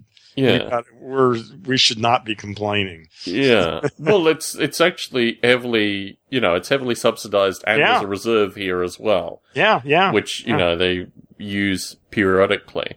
It is a very curious thing when petroleum will run out or when it will become well, it's not going to run out. It, the price is just going to go up and up and up as it gets uh, scarcer and scarcer. That's what well, the cost of living has also increased. The dollar has decreased in value. There are a variety of things that have also worked in that direction as well. I mean, there are a series of Yeah. factors here. It's not just the price of gas has gone No, up, it's it's if you it's that the Earth is undergoing metamorphosis. Yes. That's the whole point. Yeah, It's this is the punctuation in in the punctuated equilibrium theory. That's what we're living in right now. Hmm. But what that indicates on the other side of this is equilibrium Hmm. again. That it was equilibrium for millions of years, and in the last fifty thousand years, there's been the uh, punctuation that we are currently involved in, and that that will um, resolve itself into a new equilibrium. So And I think that's going to happen within 50 years. when the folks in the Conscious in the Cloud talk recorded this week discuss the notion that we feed the internet electricity so we can continue to use the internet, Yeah.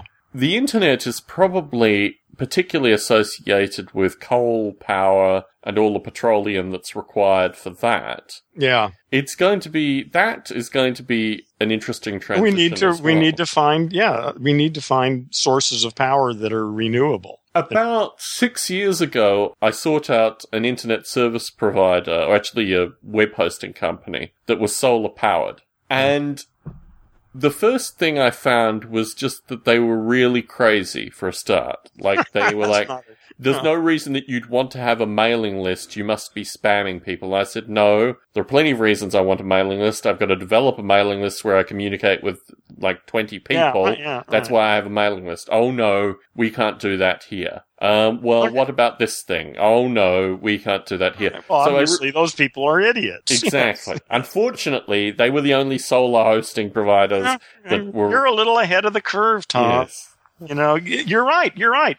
There's not much going on right now, but it's beginning. You know, that's it's, you just you just got to deal with what we have now and go with that. Yeah, thankfully the state of California allows you to pump electricity back onto the grid and charge the Yeah. power company money. Yeah. Unfortunately, this wasn't available to me in Nevada, otherwise I would have covered my home with solar panels. Yeah, yeah. Well, it's coming. I, I say I'm optimistic. I think, well, there are two sides to it. One is gaining better. I mean, solar really looks like the answer to me, but Mm. it, it's got a long way to go. And, and then minimizing our power consumption. I mean, probably 90% of our consumption is just pointless.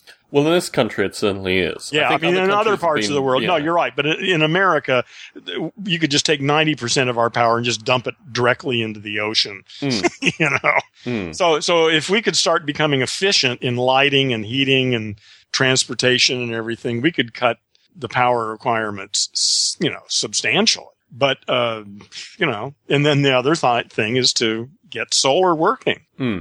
Well, part of getting solar working, and thankfully there are tax credits and things like this, is just bringing down the. Well, the problem is that we still subsidize coal $4 billion a year in this Yeah. country. Yeah, it's not that it can't be done. It's just uh, the economic system as it is right now uh, doesn't give it that value. Well, the But it will soon. political system, Yeah, yeah, because yeah. unfortunately the two are. But see, I think in the long run, it, that nobody can win on this. I mean, solar must win. I Yeah. mean, because it's it, there really isn't any other solution. We are going to run out of all those other things. Period. You know, if we don't have something, and I, you know, again, there are geothermal that some places can use, and Mhm. there are other things, but and wind, which Wind. is good for some places. Yeah. But you know, some and waves too. I mean, that's another thing. But again, the whole point is we need to become sufficient that way Hmm. because we still need oils for certain things, oils for lubrication. I mean, Mhm. for in, rather than burning it for power, uh, it's a precious substance that can be quite useful.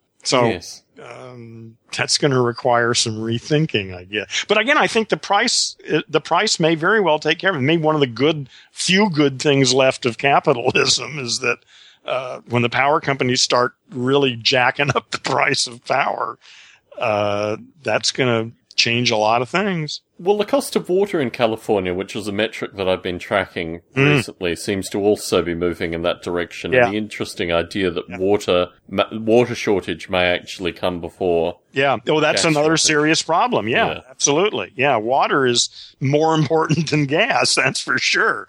Yeah.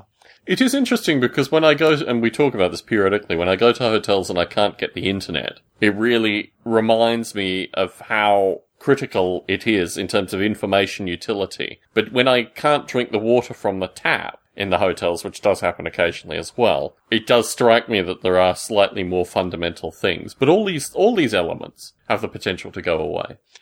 I don't see any reason in the world why we can't create paradise here. You know, really, the only problem is those fucking language monkeys, and we Yeah. need to, we need to wake them up. Yes. A, a populated planet of conscious language monkeys who actually understood, you know, the difference between what they're experiencing and what they're talking about, what they're experiencing, Hmm. uh, would be a very different planet than this one.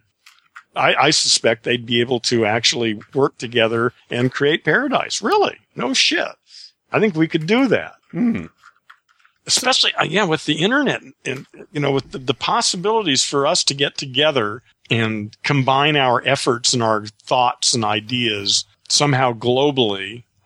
Well, I, I don't know what say. But you'll still have the kids that are photographed with the Pope that are going after the other kids. Well, in the well, again, this this interim thing. That's the point. Is is getting from here to there is is got just a million problematical situations. Certainly. Yes. You know, yeah, yeah. Um, my sense is that somehow out of that, we will end up with a system where that is very rare. You know, and it's seen probably as some sort of medical condition or something. I mean, be one person in ten thousand or something uh, exhibits that kind of behavior. A phenomena which I frequently opine on is this notion in this country in particular that there is now so much legislation aimed at children with regards to bullying and aggression, and yet the country as a whole still invades other countries and behaves very, very strangely. Very much like a bully. Exactly. No, no, th- this notion Yeah. that the children should be responsible, but Yeah. the pro- president should not. Doesn't have to be right. Exactly. Well, it's different. See, that's different.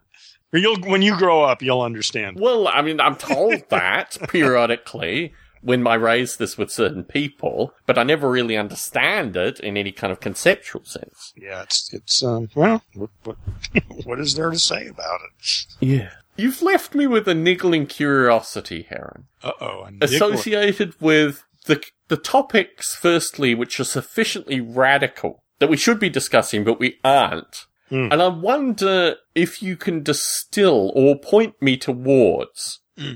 A thinker or a doer who i can study in some regard to get an understanding of the kinds of things that we should be talking about Um, try that again. I, I'm not not sure I really grasped. that. Well, you've you've made a keen assertion through this discussion this evening, which has left me wondering what. And you said you'd take it away. You said you'd consider it. You'd say, in some regard, that you were already kind of slightly bored with the idea of even following it further. But that there are some elements in our discussion, and true, I mean, I, on some level, I guess if I reflected heavily, I would find things that we, you know, don't talk about here that I'd like to talk about. But I'm interested in the scope or the dimension to the things that you would like to see discussed that we are not. Oh, and I told you. I don't have any idea of, of any specifics. It's more of just a sort of attitude. At some point. Okay, point, so can you find? I mean, Yeah. is is it Eckhart Tolle? Who who No, out no, there? no, no. It has is- nothing has to do with any of them. No, it, Okay. it has nothing to do with any of that. It's just um, when I first start interacting with people, I make some observations and some Mhm. distinction about, you know, is this a possible student who's actually Mhm. interested in pursuing this? Mhm. Is this some guy who's just looking to blow off his, you know, intellectual stuff? You know, whatever. I, I make some quick judgments. Mhm. If if they're actually around for more than one or two conversations, then I get a little more uh, particular about it. Mhm. You know, and where they where they are and what their potential is in terms of my agenda. Right? You know. Um, so what I can say is that when I get into an on, I, actually, you're unique in my life in many ways. I can't think of anybody that I've had this kind of a relationship with over such a sustained period. Yes, we are the married couple that you hate, Heron. really? Yeah, yeah. That's well. I mean, I'm quite serious. This this is um, a unique relationship in my life. Well, you have your friend John, John Jeffries, who you see periodically. Yeah, but I mean, it's very different. Uh, That's a Yeah. whole different thing. It has Yeah. almost nothing to do with this. That's John. Exactly. you know, and Yeah. this is you. So, so um, But you've known him for considerably longer than you've known me. oh yeah, I've known him for and- almost my whole life. Exactly. Yeah, yeah, that's. But like I say, that's a whole different thing. You know. But um, so the point is, at some point in my evaluation of you, I decided to just take you for what you are and not for what you could be. Yeah, but you've also found benefit in our interaction. Oh, absolutely. with digital publishing and Oh, all sorts of of things. no, all sorts of Yeah. things. No, I'm just saying Yeah. that oh, that's what I'm saying is that if I just leave the rest of the shit alone Yeah. and just deal with whatever it is we're talking about, we might have some really productive Oh, I conversations. think so. And I mean, I've also come to an acknowledgement, and I'll say this explicitly, although it's probably been identified implicitly through these recordings, that I've realized that Stone Ape is the collaboration that you and I will have, and although there are a wide variety of other incidentals that could instigate collaboration, my time and energy is already focused on a variety of things. Your time and energy is already focused on a variety of things. So the collaboration that is Stone Ape is going to be the Stone Barbalet collaboration going forward. There's no documentaries, there's no books, there's no other things. Because all that Well, who knows stuff- what'll happen? Listen, Yeah. someone may come in and want to do it for us. Yeah, well, You know, that's cool. Listen, I'm open to anything. Really, anything. Yeah. But uh, I promise nothing. No, I'm just I Yeah. just come here because uh, it's fun talking. certainly. But I'm interested because we've covered a lot of topics here. I mean, we've missed a few. but We've covered a lot of topics. If there are more topics, particularly topics that you think are going to potentially cause me to go in a monastic direction and cast Oh, my, yeah. you know, I mean, I'm I'm fascinated by that as a kind Yeah. of intellectual Yeah. thing because Well, uh, yeah, see, but again, that would not be available to a person who is, well, let me think. Maybe it would be. See, that's, you know, that brings up a really interesting question about really what it means to be a, a monk, you know, Yes. in, in Gendo. Yes. And I'm thinking there's no re- there's nothing to prevent you from having a monogamous relationship with a woman or a Hmm. man for that matter. Uh, you know, it, it, that's just a non-issue. The, Let the me put an idea, of, out of there, Harry. monastic Yeah. life is the individual. Yeah. Is that it's you with the other monks. Yeah. That, that the monks are your family. So for the past, let me put an idea out there. For the past 17 plus years, nearly 18 years, I've worked on this thing called Noble Ape.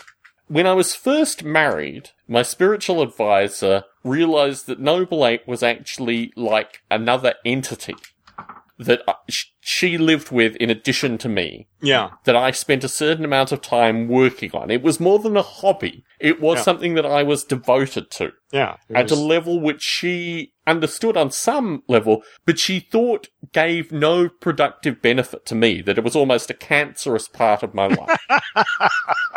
and it took well, that's an easy assumption to come to. Mm. You know. and yeah. I think recently, very recently, particularly when she saw the Apple WWDC video from 2003, which is exactly the same time that she was going through this whole, why are you spending all your time working on this thing that doesn't do anything for you or for anything else? She had missed that aspect. However many, what, 12 years later, but you see, the thing is that my my work on Noble Ape has actually had intelligible and distinguishable benefits that can be described on a series of levels. You're a lucky man. yeah. Congratulations.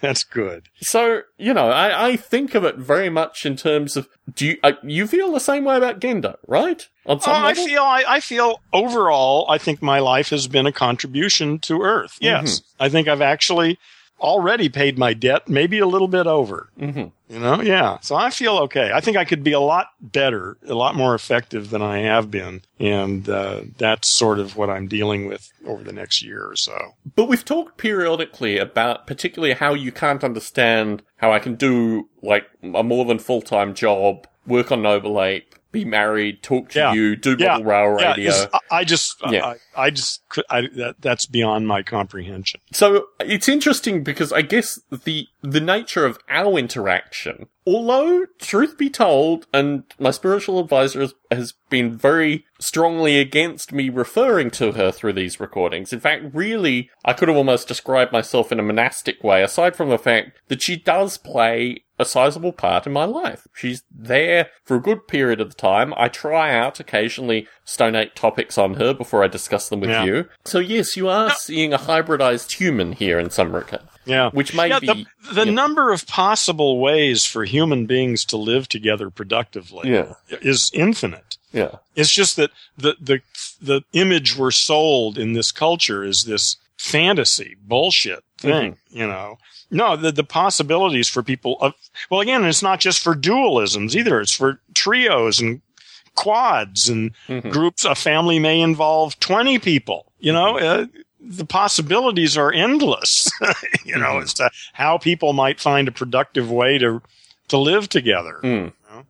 It's interesting. I was listening to an interview with a fellow who's a, a who's a rap artist. He's been a rap artist for twenty years, and he's connected with the five percent, the Nation of Islam folk, the um, Elijah Muhammad. He was talking about gays in the kind of obsessive religious hysteria that you typically get on the religious right. And I realized that actually a good portion of his life is fixated on gay people.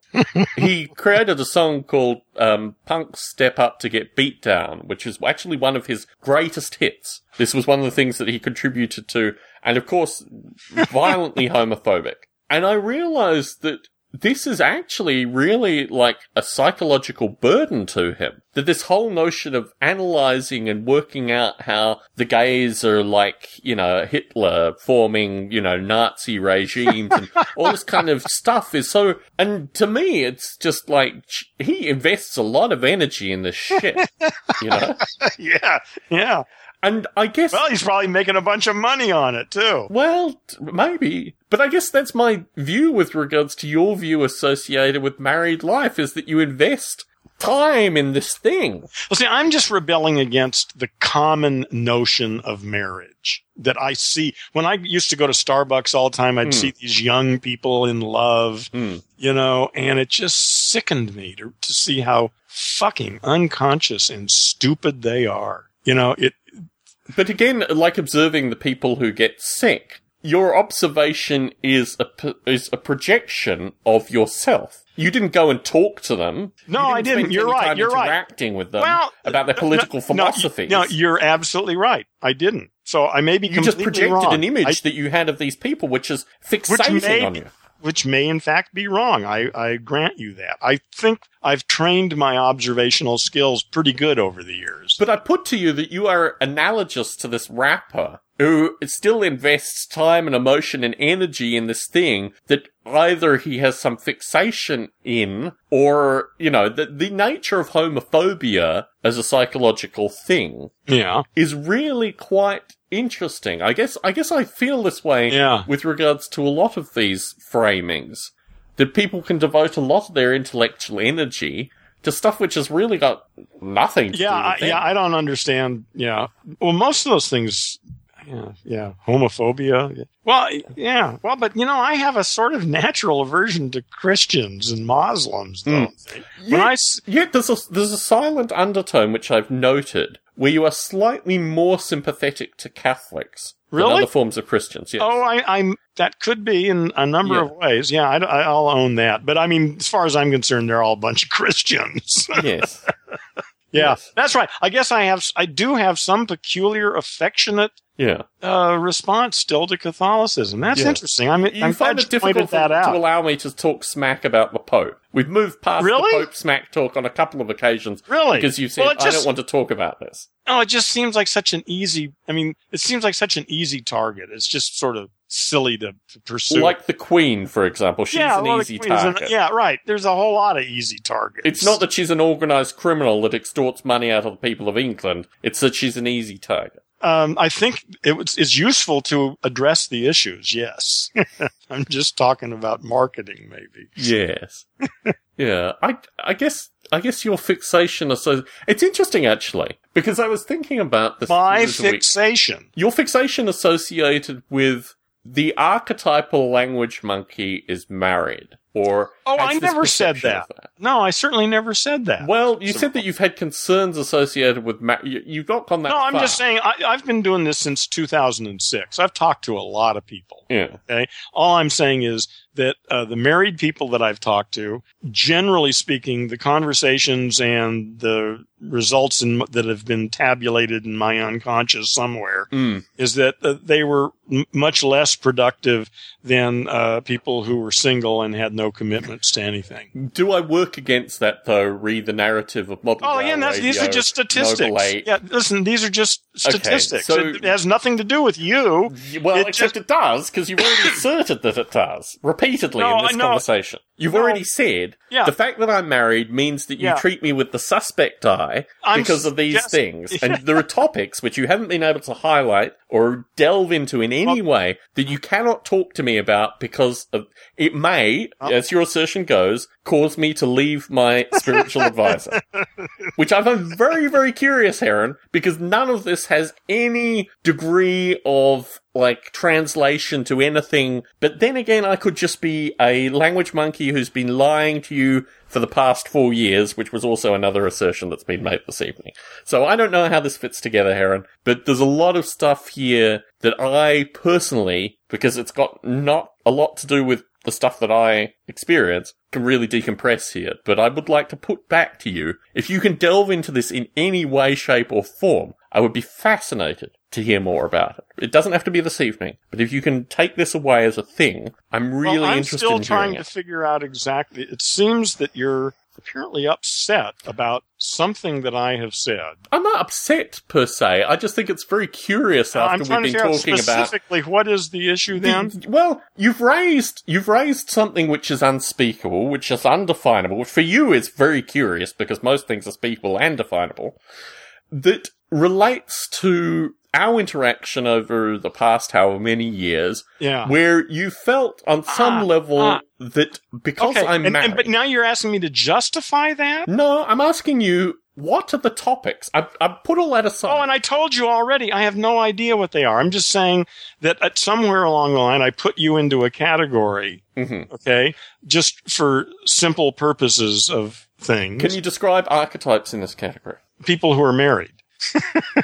Who you've observed at a Starbucks feeling where you felt that they're No, disgusting no, no, okay, no, my, my, no, this all has to do with, of course, my years of observation, taking notes and shit, you know, yeah, I, But when you when you address these issues, firstly that they're unproductive. If you think I'm unproductive, I'd love to see what you think are productive. I did. when you you said that when you make claims associated you see i think it's curious to me that there are yeah I, there are so many parts to this that's been raised this evening heron although i'm sure you probably won't i would be interested if you listen to this audio again and kind of from your perspective at least thought deeply associated with okay there is another archetype that you've described here this is the archetype of the single 20 something man who you've spoken to who you felt you have been able or to have some- 15 year old. or 15 year old yes. 15 Even- to even 20 year old man Even better. who yeah. you have been able to talk to and there have been topics And again, been this is statistical. I can tell you, there have been 70 year olds that I've talked to Okay. that have been amazing. Yet you can't describe the topics or the ideas That's right. or the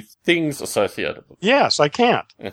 Like I say, because that's a sort of separate issue. You know, it's, it's like, um, it, I'm just amazed that you're making such a big deal out of this. It just strikes me as really curious, Heron. I mean, yeah, I doesn't know, make any but I, I don't understand what is what it is that's curious. What doesn't make sense? Because of the people I talk to, you tend to have a very good grasp of topics or ideas or elements that you, you know, can engage with, associate with people. This is what you've been doing for the past eight, seven, eight years through your general Gendo discussion. Maybe not the past two years formally. Yeah, And through that, you've described that you can have interactions with a group of people, although you can't describe what those interactions are yeah. that you can't have in this format. And maybe it's to do with the no, fact I'm not saying again. It's statistical. It's not of drawing a line. You know, these people I can, these people I can't. It's just an abstract statistical uh, note. That's all it is. Hmm.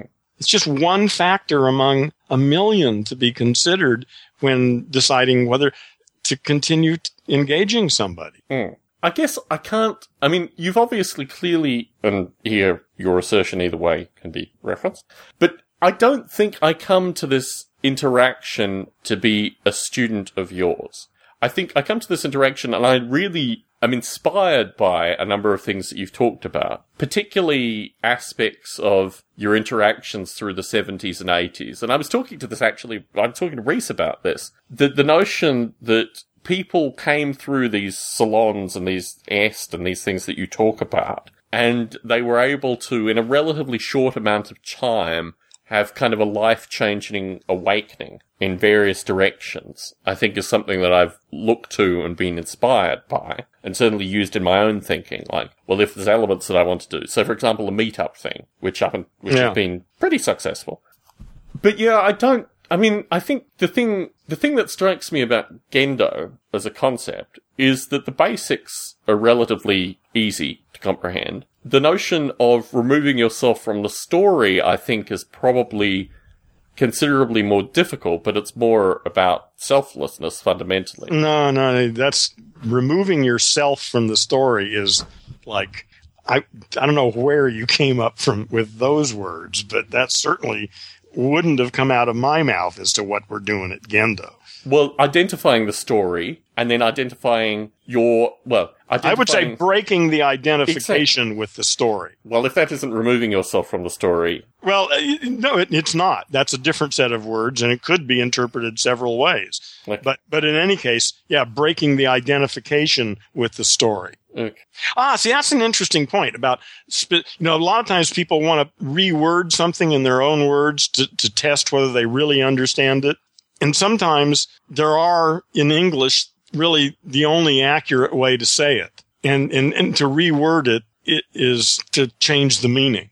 and and I'm not suggesting that what I'm meaning couldn't be worded better. I mean, maybe it can be, but uh, I think there are a lot of. This is why I save quotes, is because sometimes I find sentences that are so clear, so well stated that uh, they can't be denied. Hmm.